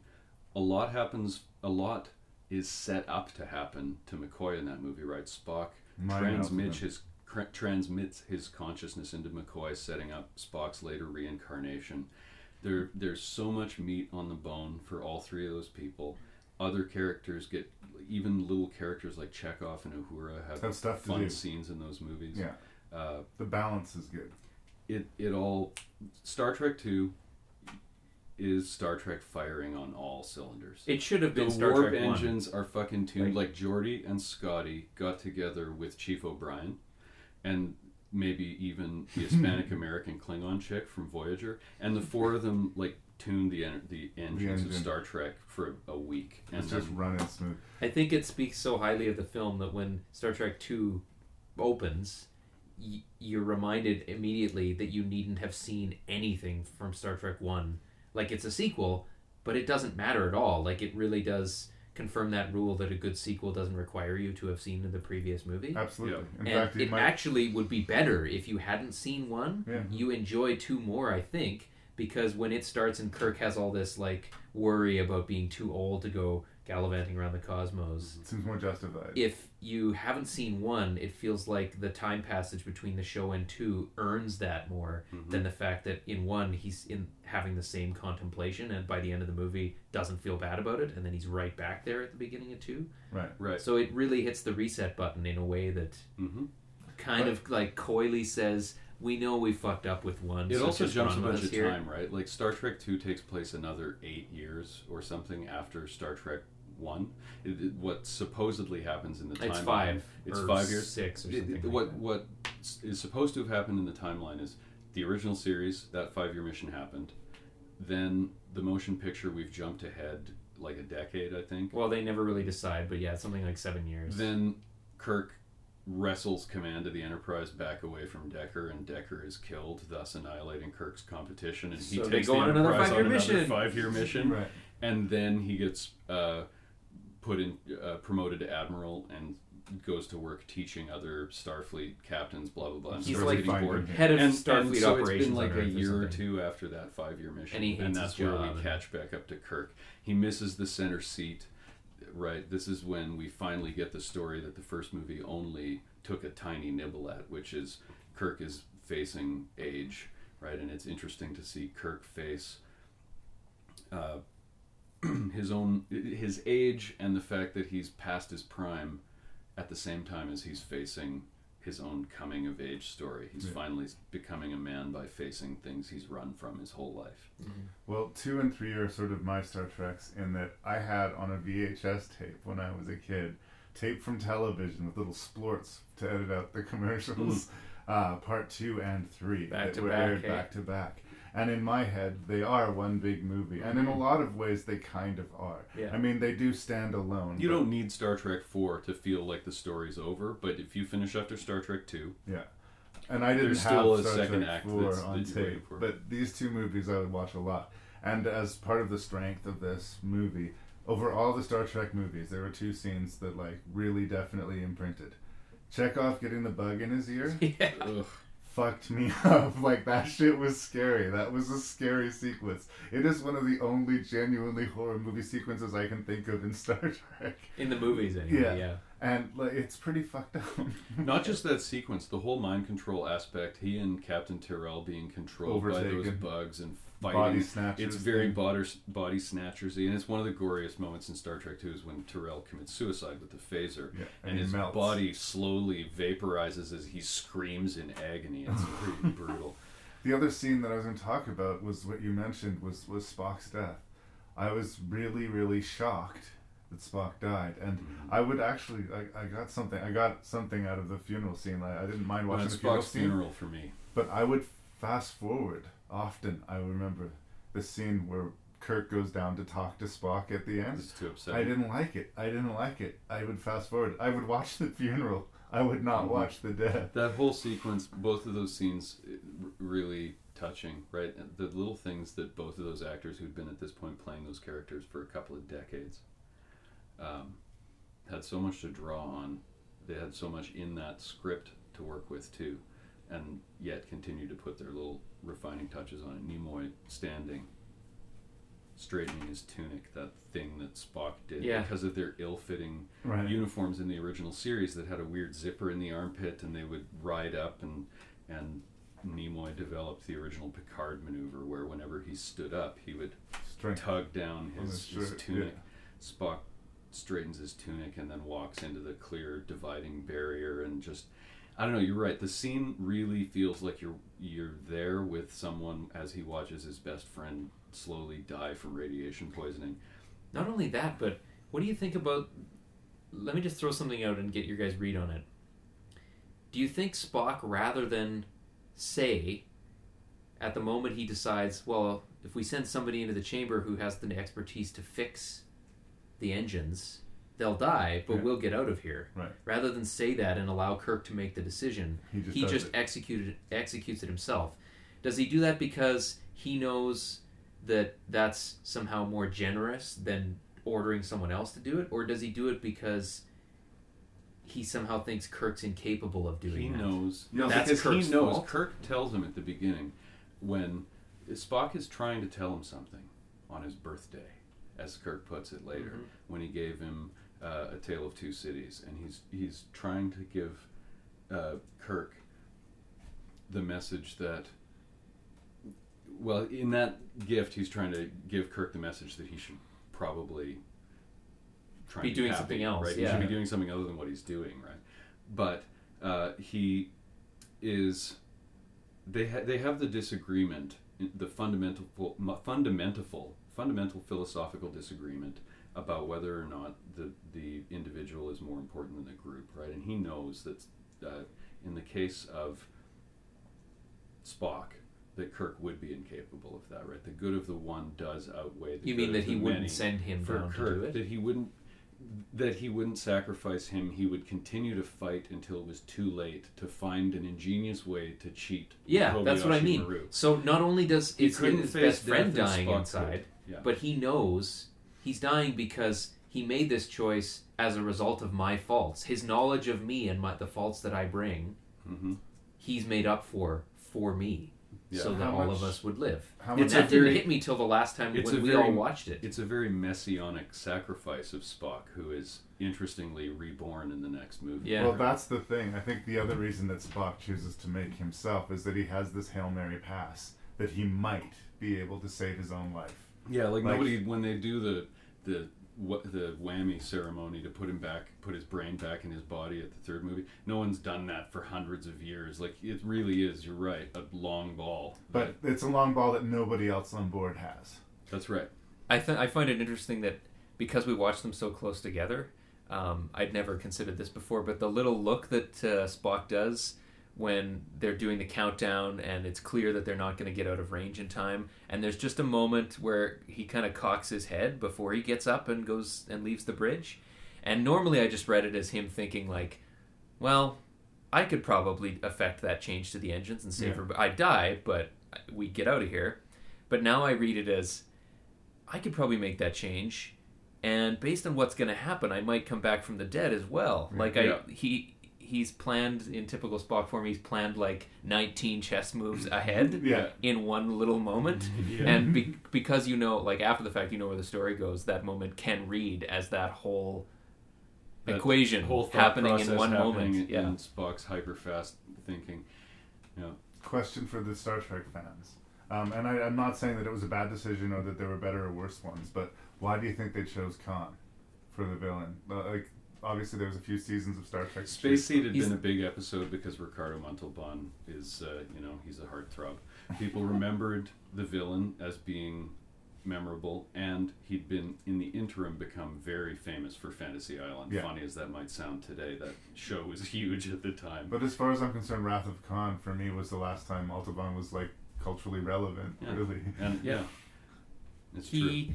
was also the only villain, I think, in the from the all three seasons, who really should have beat Kirk. Right. He had the ability to best him, and really We're the should adversary. We're the adversary. Uh, just through like a minor miscalculation of his, which is he doesn't he doesn't bet on the loyalty of Kirk's crew. Right. Yeah. Um, it fits. Sorry if I'm cutting you off. No, just like there there isn't really any other option from the original series that uh, provides a villain who has the ability to beat Kirk believably. Yeah. That's all. They're they're looking for a story that fits with the theme of of coming to terms with the mistakes uh, or your your past decisions, your past. Uh, Yeah, their their pasts are entwined. Right, he, Kirk Kirk made- wronged Kirk, him in a way. Kirk in his youth uh, marooned these people, and you said that Ceti Alpha Five had at one point been lush. No, it hadn't. When Kirk, sort of like without trial, He well, Just- he has the ability he to. He does, as but he arbitrarily maroons uh, Khan and his ba- band of survivals survivors on. Uh, it's a habitable planet, but it's barely habitable. It's not It's super it's nice. not super nice. It's going to be a struggle, and that's addressed in the episode that they're going to do it. But hey, we're genetic supermen, so Right. we can handle it. My people will be fine. Then the orbit of the planet shifts, and it gets Way worse. way worse, and they're still able to survive. But Kirk still leaves them on this kind of shithole, and then doesn't come back.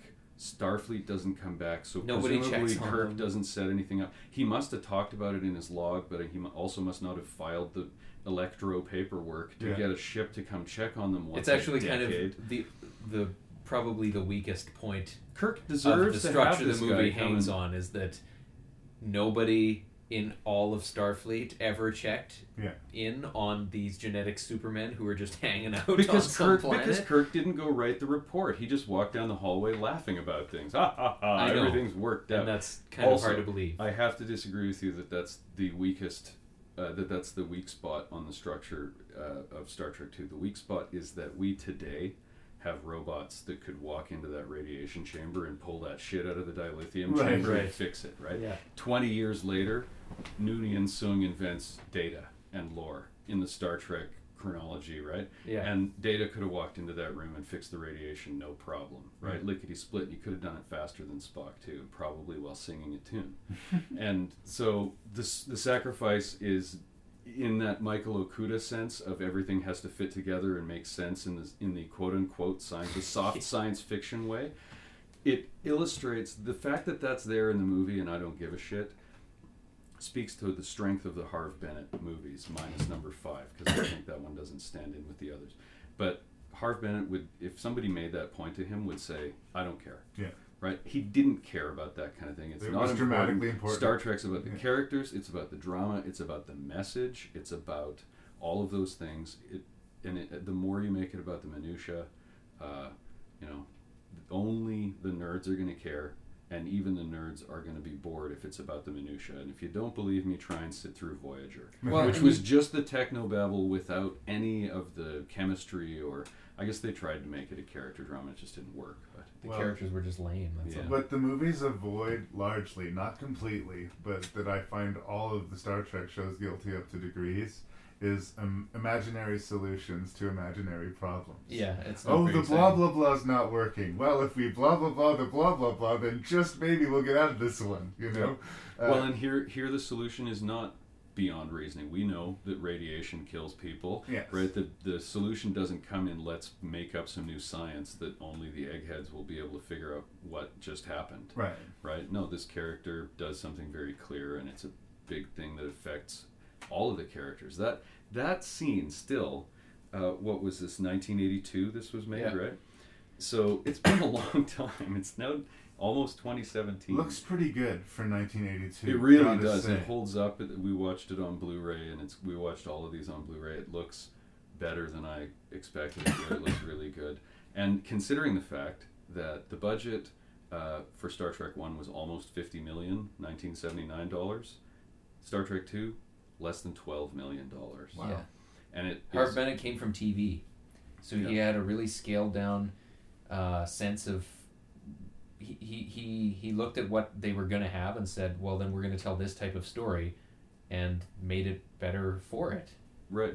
And made the people as recognizable, uh, as similar to the people of today, as you could believe, without it becoming counterproductive for a f- story set in the future. Yeah. Something else that one is horrible for. Mhm. Everybody just like sort of plods along in this kind of non-human haze because, like Roddenberry believed, people wouldn't have conflict, so we'd Yeah. all be these kind of somewhat emotionless automatons with perfect hair and and uh, pajamas. Which on isn't it interesting reason. that Roddenberry, a guy who came up with the character of Spock, a character that really is good for examining the notion that it's important in order for a person to be healthy to be emotional, Right. right, and to have inner turmoil and have problems, that he seeks to eradicate them in humanity. He doesn't want interpersonal conflict. Interpersonal conflict arises from humanity. The only way not to have it is for everyone to become like Spock. And Star Trek almost constantly argues that Spock is mentally unwell, right? He's the most repressed he's guy lacking out there, something. and that it, and the He, like the times rest when us, is Spock, battling with mental illness. yeah, the times when Spock is most Spock are when he lets his humanity exist, right? And it seems like Roddenberry in that notion of let's try and get all the conflict out. Nobody. I don't has- think he ever wanted to eradicate conflict from the stories. He didn't want there to be something that could be perceived as petty human conflicts. Like he didn't want there to be He didn't want there to be something romantic soapy. He didn't or- want there yeah. to be um, anything that could be seen as yeah petty or like small time. He Yeah. wanted they, ju- there were just bigger Well, fish and to part fry of in that too his is mind. that he was quite consciously writing a space western or wagon train to the stars when he wrote Star Trek, and westerns didn't deal with that sort of thing either. That westerns were unnuanced, black hat, white hat morality tales where there's a, a clearly right course of action and a clearly wrong course of action. So many stories in the original series are about Kirk disobeying orders because the right thing to do is so clear and and it like all of them are are very much like that it's interesting to fit it into the context of how that sh- that kind of thinking uh, shaped the next 50 years too of American society. I'm not saying Star Trek did that. I think it was a symptom of, of that thinking in society. Mm. Yeah. Um, a couple of things I just wanted to mention because we're getting a little long in our Star Trek Yeah. review. I think that we should mention Saavik a little bit. Yeah. Um, Kirstie Alley plays her here, but she gets replaced Mhm. for the next movie.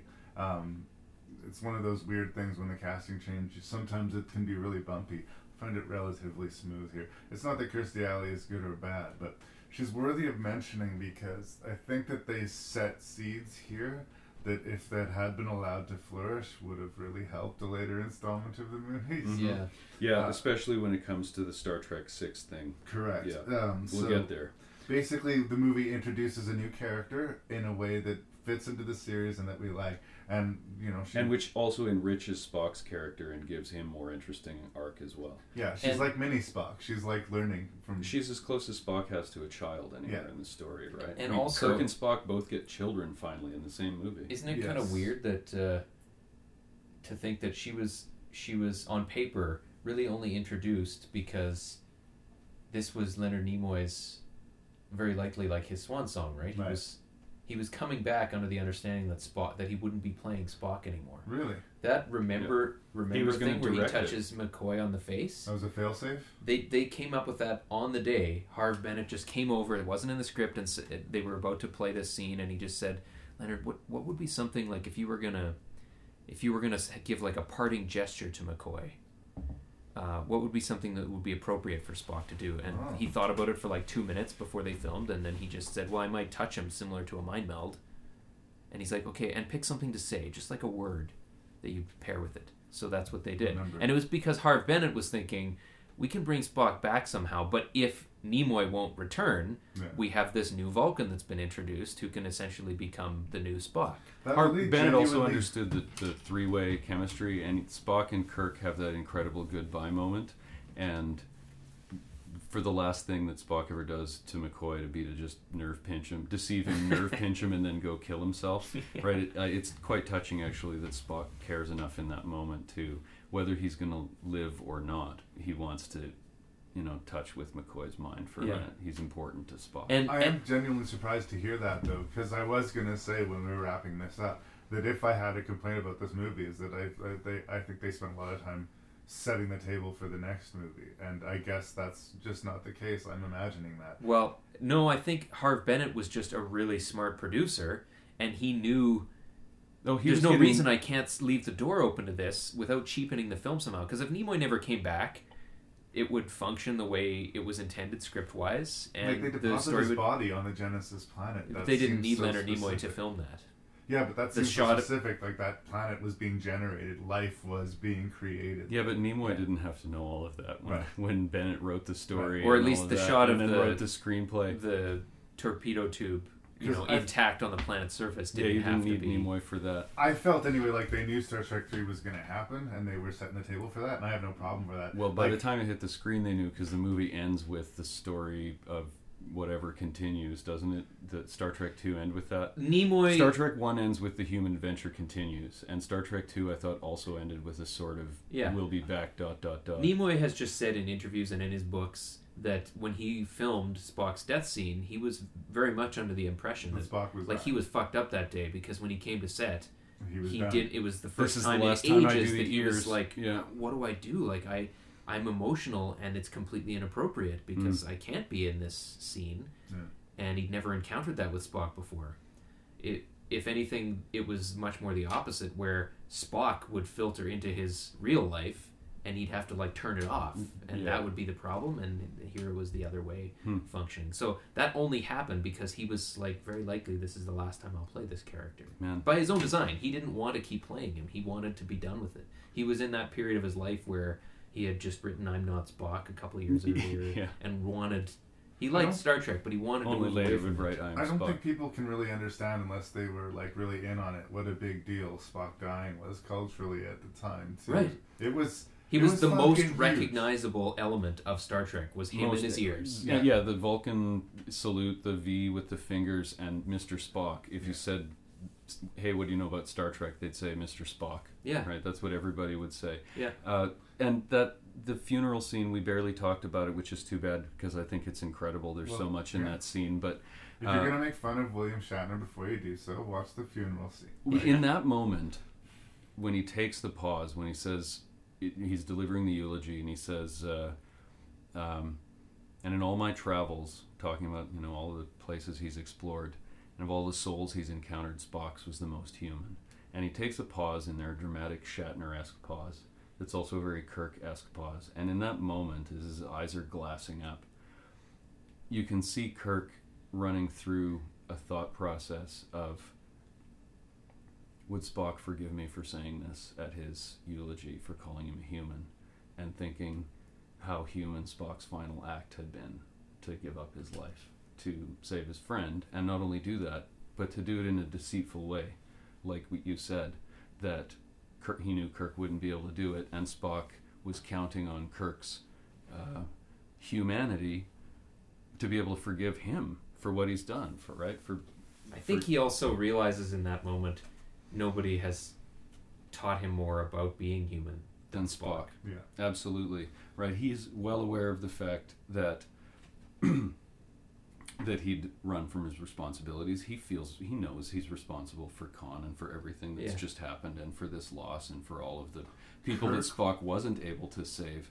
A- And here he is standing there with the body of his best friend at his feet with all of these people looking to him standing and and respecting him and he's feeling like Like he it's like he realizes in that moment that he hasn't earned any of it, and he has to start earning it today. And that's why in the next scene, when he's looking out the window and McCoy says, "How do you feel?" he smiles and says, "I feel young," and it's you know he's been reborn. He's stopped running from It's everything he's been running for, and his life is is able to start. Well, now. actually, even in between, he has to be taught a lesson because in between those two scenes is when David comes to see him, and I think the, the only lesson- reason David comes to see him is because Saavik has told him something. That's right. So Yeah. uh, Vulcan has intervened again, Again, to give him some like information that he uses for Kirk to be able to start the process of being bigger right. than he was and being The better. big thing that we keep hitting is that Kirk suffers a loss. Like he wins Yeah. the day, Khan doesn't get his revenge, obviously, but Kirk suffers a loss. And I don't think, unless it's one of the episodes that I haven't seen, we'd ever seen that. Kirk was always the guy who found a way to win. He, like he didn't win because he was mm-hmm. amazing. He won because he fucking refused to lose, right? And he finally, finally loses. And at the end of Star Trek Two, you're kind of like, well, where do we go from here? And please get Star Trek Three to me as soon Yeah. as possible, which is the polar opposite of my reaction at the end Yeah. of, of most It of does the- We- we actually happen seen- in the series, but we had seen him it? lose. Yeah. Well, for instance, his old friend Matt Decker, who we mentioned earlier. But that's not a loss for the audience at all. We didn't. We'd met him that episode. his Oh, brother Kirk's dies in one episode horribly. in His the brother and- finale his brother and- I'm full of shit. His brother and his sister-in-law die actually in Horribly. episode. Horribly. And in the episode before that, he that's we talked about City on the Edge of Forever. The reason I think it's one of the best ones that uh, non-fans should see is because for the same quality at the end of the episode, even more so because he loses because he chooses it. right, He realizes he everything's more important than me. right. So in, in the moment spot he moment. can't and, and it's kind of like he doesn't think about it. He's because of how he's chosen to be, he he can't not make the choice to put other people ahead of him. Yeah. So it, it's like we we're exposed to his tragic flaw, I guess, that cost him this love of his life. Um, Yeah. We're at 33 We have minutes. one last thing that we So, have to talk about. I was gonna say we're at 33 minutes. So, is there anything else we want to say before Yes. we wrap this show? Yes, we've talked a lot about the great, uh, the uh, Harve Bennett, who Right. I think he really made Star Trek. He gives me a Star Trek boner just to mention of his name. But there's another great. There are many great people attached to it, but there's another genius attached to, or Star Trek genius attached to this movie, and that is Nicholas Meyer, who directed the movie. And I don't know if we mentioned him. He also co-wrote the screenplay. Yeah. Right. And he You brought. obviously knew his shit. He knew his shit.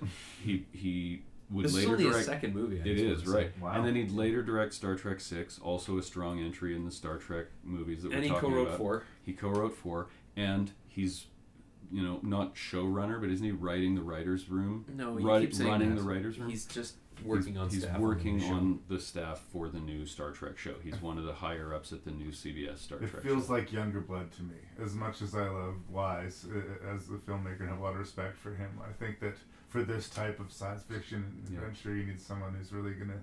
But I think one of the really he's he brought a lot to this movie. He brought a lot to Star Trek, and one of the many good decisions CBS seems to be making about the new show. What's it called? Star Trek Discovery. Yeah.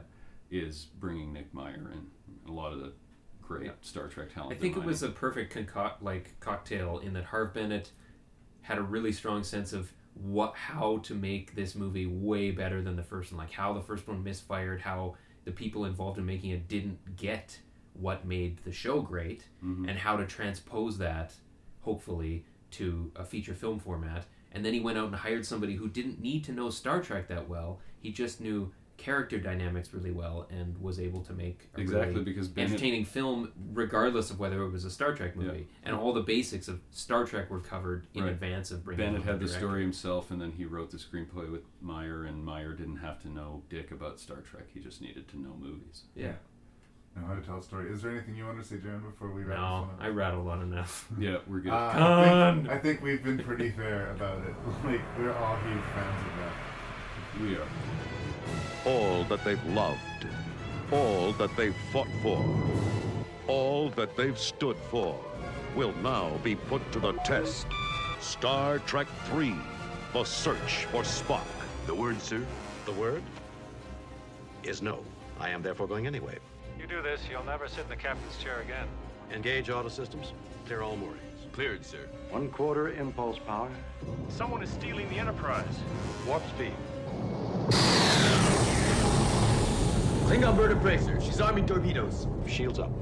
The shield's non-responsive. Fuck! We're a sitting duck. Join us on this, the final voyage of the Starship Enterprise. Star Trek III The Search for Spock. The adventure continues. So here's a fun fact about Star Trek 3 that I learned because of my personal affinity to f- the Friday the 13th franchise. What? What?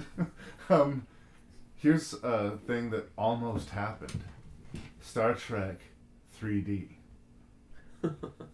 The Revenge. 3D This time it's was personal. going to be uh, well. 3D did come into vogue for a while in in Around genre same time, movies right, in, yeah. in the 80s. Uh, Friday the Thirteenth Part Two, Jaws three, Jaws 3 was 83, wasn't Yeah. it? Amityville. Um, but the f- real sort of test of it was the first one out to the gate, I believe, was Friday the Thirteenth Part Two, and they were looking very carefully at the how they were going about getting the 3D and what the 3D response was, and the box office on Friday the Thirteenth Part Three was like all of the early Fridays, incredible. Yeah. but in the end, they decided, you know what? Let's not do 3D. Let's put the 3D money into doing a completely computer animated sequence. The Genesis Wave. Oh. Which So- was, interestingly, the first fully computer generated sequence in movie history, Hmm. like including Tron. But it's interesting that for that, what 30, 35 seconds of footage? Yeah, it's less than a minute. It's yeah, be. they they said we'll do that or we'll do 3D, and they chose that, and Which it is was they- the right call. Yeah, the movie's better for it. There's probably Harve Bennett again.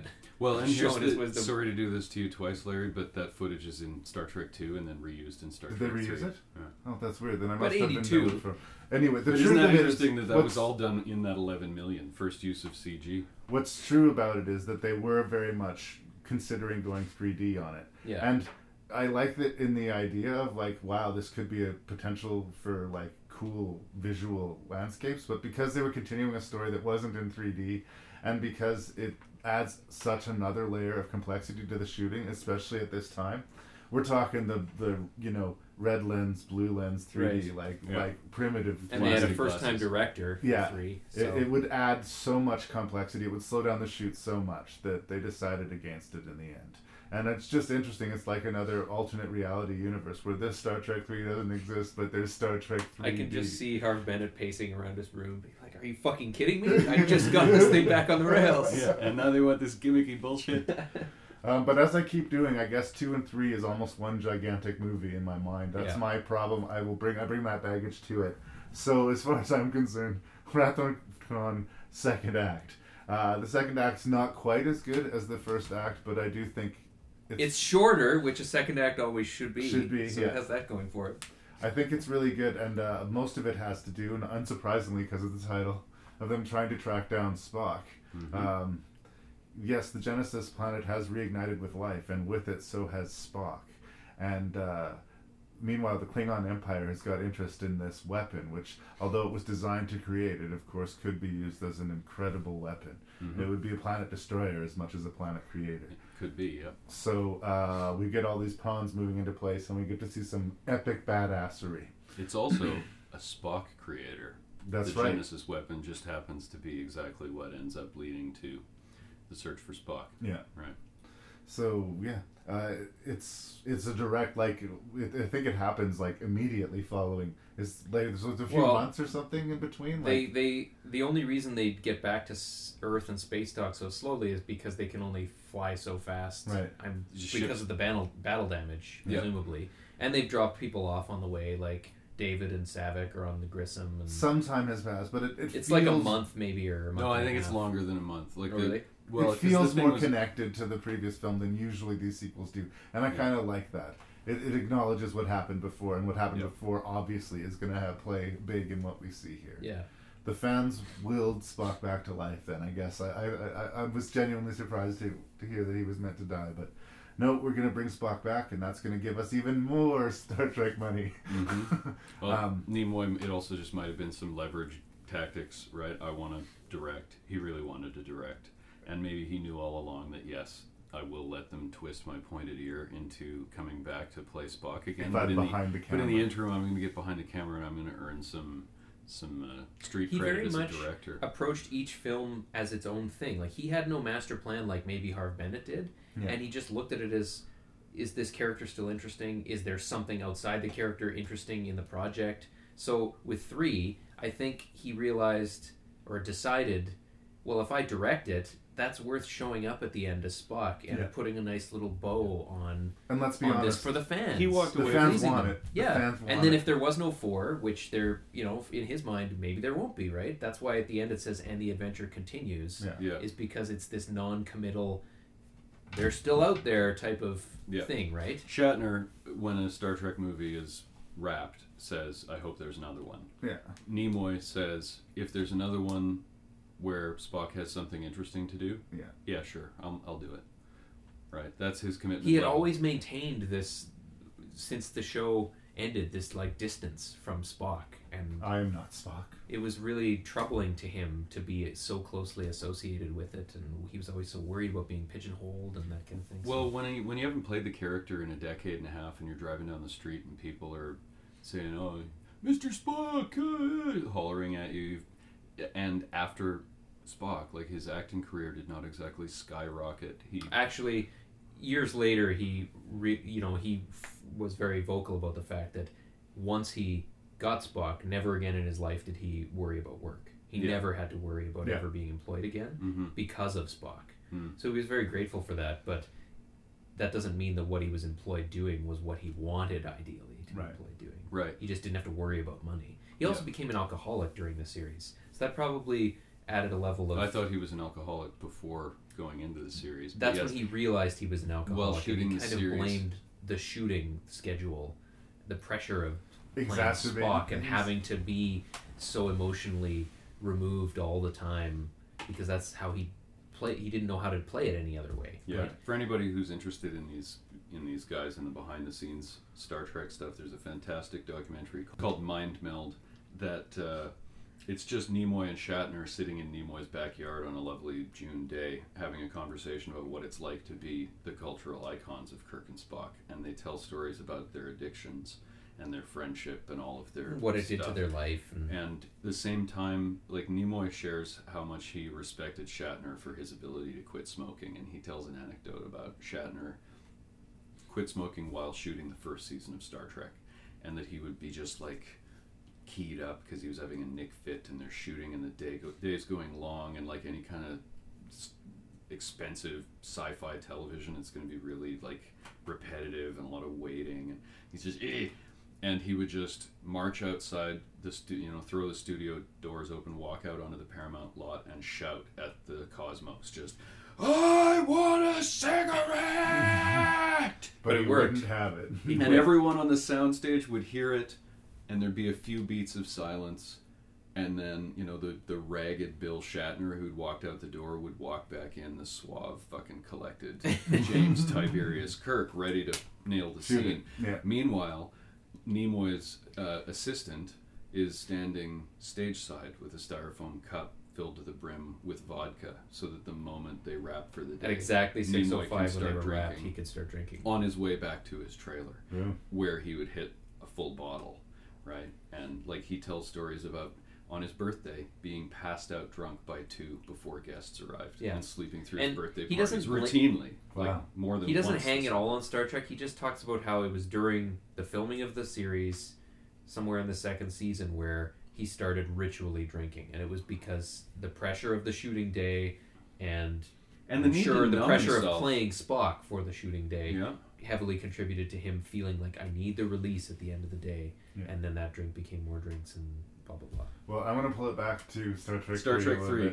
Yes, Um, do it. I I do think, like I said earlier, that the fans wanted Spock back, and that they wanted Spock back, and that whether they admitted it or not, I think somewhere along the line that they this was an inevitability. Yeah. But I think the way they buy themselves out of bringing Spock back, because that was such a big deal, is they kill David.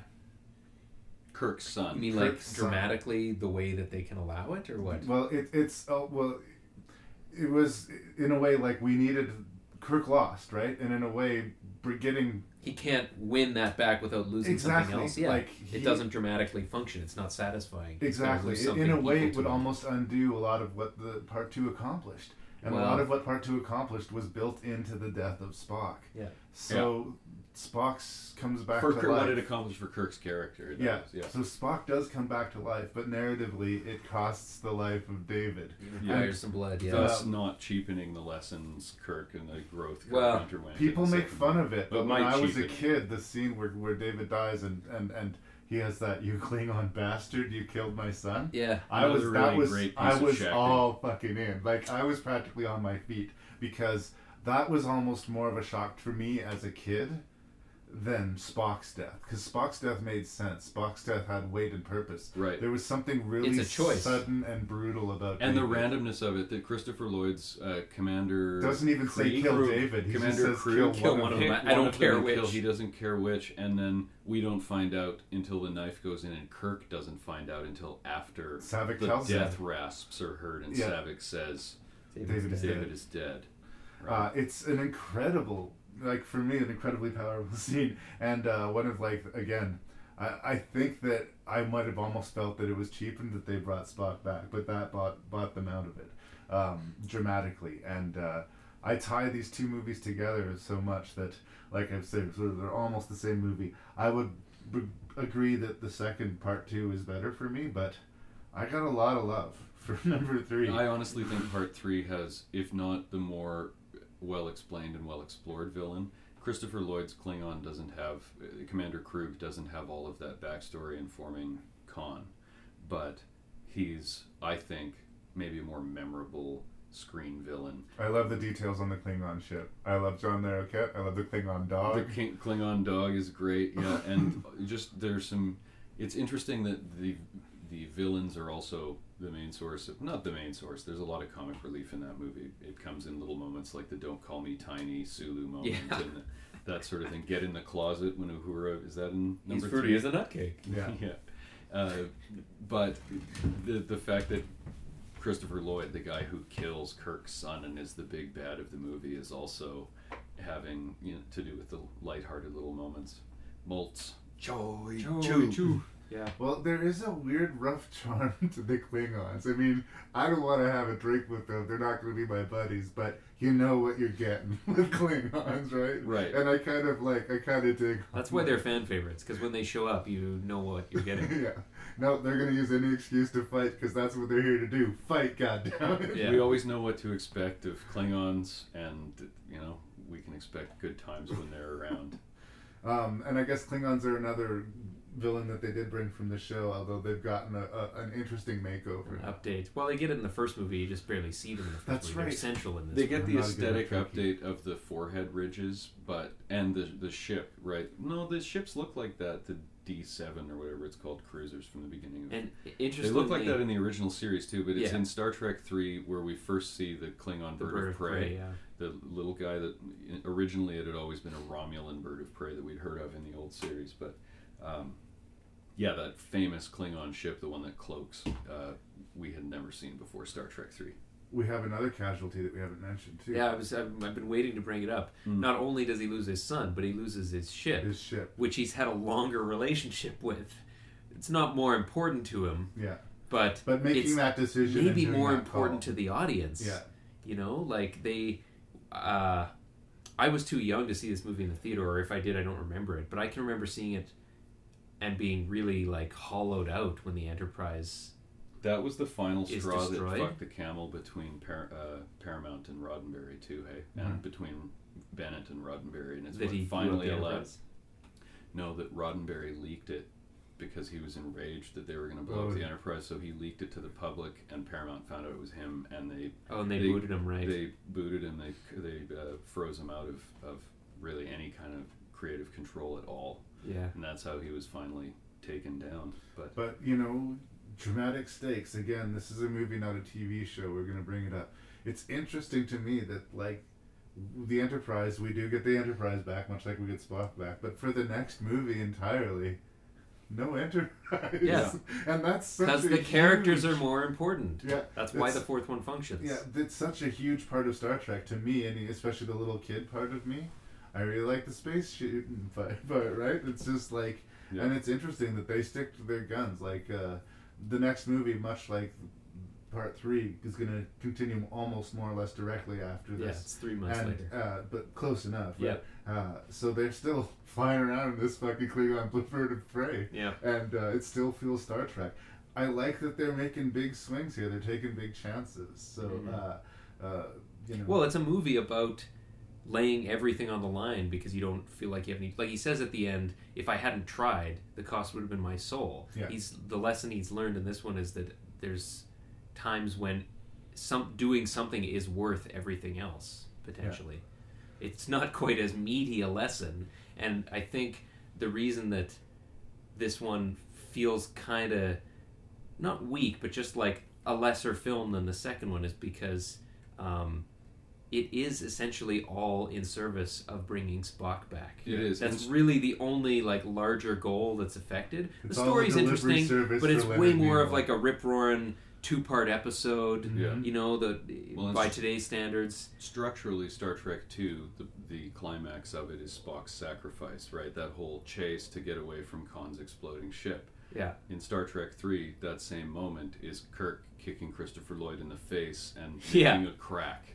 Right. I have had enough of you. Yeah. And here's what I will say. It's a Looney Tunes like Wile E. Coyote drop in As- the lava. as And a I love mark it. It's a against- weaker moment though. As a mark against it, I love it too. I've had enough of you. The kicking of him too, but again, we have to fall back on the stakes of what has just happened. Right. This is Kirk avenging the death of his son and Yeah. the destruction of the Enterprise. And as far as he knows, imminent death's about to happen. And there is something about that fight, about the way the ground's constantly caving in below them and above them, and they Yeah. fall onto ledges and they dance above molten lava. That it's like every supervillain fight from every movie all at once. And the soundstage they built for that is to this day impressive. The way the ground is cracking and heaving. The fight apart. is not that impressive. I'm not saying it's poorly done. The fight is, is the, the choreography is mad, but that's and the way they been film super like tight so that you can't tell that, That they're neither of them is doing a very good job because Yeah. Christopher Lloyd can't move. They're just his sort of costume. walking around. As each far other. As an over the top villain fight in a crazy environment, it almost becomes parody. Mm. Like Yeah. it could be in a movie making fun of movies like this. Yeah, yeah. like it pushes it pretty far, but because we want Christopher Lloyd to go down so hard, I wait we let that shit when I watch that sequence. I just like wait on the edge of my seat for when Kirk launches himself off the off the cliff and goes ah and Yeah. jumps on him. That's the only moment in the whole scene where I genuinely feel like I'm having the reaction this scene's supposed to make me have, and the rest of it is basically I feel like Leonard Nimoy's inexperience as a director is showing a little bit, and Mhm. maybe their budget restrictions are showing a little I bit. mean, Although they, it did they're have a trying bigger to give you a big than two. finish. To their credit, like they're trying to give you a big finish. and a I- different big finish than the previous film. That's what I love about the two, three, four is that Yeah. They have very different priorities in terms of well, we just did this, Yeah. so let's do something else purposefully. For me, I think that like one or two less falls, one or two less ledges. The lava was probably overdoing it. You know, Yeah. there's just a few little things. Um, I also wanted to say that this movie has one of my favorite moments in Klingon ever. When the Klingons first get down and find the casket that uh, Spock was Oh, in, yeah. there were Yeah. these bugs that got hypergrown because of the Genesis, Genesis project. planet, yeah. So instead of being little microbes, they're these huge snake-like things. What does the Klingon do? Does he take out his phaser and shoot it? Does he even fucking stab it? No. Fucking figures He out where its his throat hands is and Yeah. rips and it he apart. kills this thing. Picks with one up with his fucking hands, waits for it, yeah, to because choke it's him. there. It's not even a sentient creature. It's just Yeah. like well, Klingons kill things for the same reason Kirk climbs mountains, I guess, right? there. Because it's there. And then they give him the line, "Nothing interesting going on down here." Like he gets on his communicator just, Yeah. just to make it even more commonplace. Like he does Yeah. that every morning. I after just breakfast. kill stuff every day. Like Yeah. this is the only creature of its kind in the universe. He's rel- he's like making it it extinct at this moment. Like, Yeah. It's got another one of my favorite Klingon moments too, and I guess it's less of a Klingon moment, but it's during that great sequence of the self-destruct uh, of Right. the Enterprise when they walk onto the bridge, and then oh, there's just one thing speaking, and it's the countdown time. counting. yes, it speaks. Speaking, let me hear. Let me hear. Yeah. And another great payoff too, dramatically. Uh, it's been a one-way beating for the for the crew of the Enterprise for such a long time. So when all those Klingons get blown up and we see like the Christopher Lloyd's character just lose his fucking mind. Yeah. Like he just lost his crew. Victory is going to be empty at this point, but he's still gonna get fucking victory. Yeah. Love it. Um, I love the the heist sequence too, the stealing of the Enterprise, the sabotaging of the Excelsior's engines, all that sort of stuff. Number three, even though Spock's not there, and maybe it's because Spock's not there. Two is great on all the levels we already discussed. Three is sort of like a rootin' tootin' Star Trek movie. It's got the heist of the Enterprise, it's got the chase to the Genesis planet, it's got the big fisticuffs at the end where I believe well not only does Kirk do the whole body throw where he jumps on the guy like uh, but he also doesn't he do a backflip Gordon Well, style he where kicks him he and does the Lloyd kick ca- crunch and catches Chris- his foot and flips him Yeah, back over himself. Christopher Lloyd does the backflip which is a really good stunt, but that and then the dive off it's the cliff, only the only rest two is good just stunts. them sort of but it's walking rootin' about. and then four we get the comedy we get like Star Trek meets Croc Dundee which we're about to talk about We'll get there. the I just movies wanted to- function on different levels and this one functions well Yeah. I just wanted to mention you brought up the moment where he realizes David's been killed. Yes. I actually feel like maybe it's because the speech at the end of two, where most people f- associate that as like Shatner shining the brightest he ever did. I feel like it's actually the moment in three. Um, and you Klingon bastard you've killed my son well, just from the moment he hears it, because he's failed utterly to do the thing that you that even he assumes he'll be able to do, which Yeah. is like save the day somehow. He's always been everyone able to. assumes that about him, and once that's happened, at that moment, it's kind of it's the closest you ever see Kirk to being hopeless. Yeah. Um, and I think just as as an as a performance moment, it speaks uh, volumes to him as a performer that Nimoy didn't even know, and he's the director of the fucking movie, and the only person who was on set other than the camera guy. They cleared the set for that scene, so Mhm. the actors are there who are in the shot. Everyone else is gone, and when he hears the line and then stumbles backwards and like trips Yeah. back, Trips into even his seat. Nimoy didn't even know whether that was performance or accidental. Right. And he went up to him afterwards and asked him, and Shatner never told him. Right. He just like let it hang. Yeah. So I love not knowing uh, whether he tripped on purpose whether it's performance or whether it was just a happy accident. But either way, if Either he way, it's performance. and and kept He going. it, yeah. It's performance either. it's either just way. brilliant. You It's know whether it's choice or not. I think it's the- that moment that I refute when people say that William Shatner was talentless or just a joke or whatever. It's really that scene that makes me not agree with them. I think it's the one genuinely shocking moment in the movie. The movie's called The Search for Spock, and we fucking know how it's gonna end. Yeah. right? And when Uh, the Enterprise blows up, you see it coming because they do the countdown, and you know that's yeah, happening. But at the end of Star Trek Two, we didn't see the death. At least I didn't see the death of Spock coming. Yeah, It nobody didn't. did. So I think that might be the reason. I think that other than the death of David, nothing really surprised us about Part Three, and uh, Part Two maybe had more to reveal. But Mm-hmm. they're, uh, they're like they're both great, and like I said in my head, they're practically one movie. We didn't we didn't get to touch on the fact that DeVor- DeForest Kelley just gonna say probably has more meat to chew on here than anywhere It's- else, where he gets to play the halfway crazed, tortured McCoy who talks to himself. That's goes right. to he goes to bars in the middle of San Francisco, like weird alien bars, and and uh, tries to solicit a ride to the Genesis planet, which is. Uh, Genesis is planet forbidden. Yeah. Uh, McCoy gets to do some fun stuff. I love and the stuff typically that he, typically he. tends to get the short shrift out of those three. Hey, Yeah. Usually he gets a pep talk once an episode or once a movie, and a couple of wry lines. But Yeah. uh, yeah, he was possessed of Spock. McCoy has spent so long trying to crack the nut that is Spock. What what makes Spock tick? And now McCoy is just full to the brim with Spock. He's got Spock's consciousness rattling around inside of him. He's way closer than he's ever felt he wanted to, to be to Spock. And Yeah. you know, I guess does he really understand Spock any better I after that? He doesn't seem to. DeForest Kelley is an actor who can overdo it sometimes for me, and I Yeah. don't think he does. It's one of those things that when you're playing something that weird, it's real easy to overplay your hand, and In the I think he handles it well. In the same way that all the performances are best viewed in context of the time, too, Yeah. is especially I think of the main three is best viewed that way. But I just wanted to also point out that the, the one of the biggest things I like about f- five is the same thing I like about this, which is he gets a chance to do something Right. of worth rather than just kind of tagging along. which Damn it, is sort Jim, of I'm a doctor, not a fill in the blank. Yeah, exactly. Is there anything else we want to say about Search for Spock? No. No. Thanks, Never. Let's never speak of it again.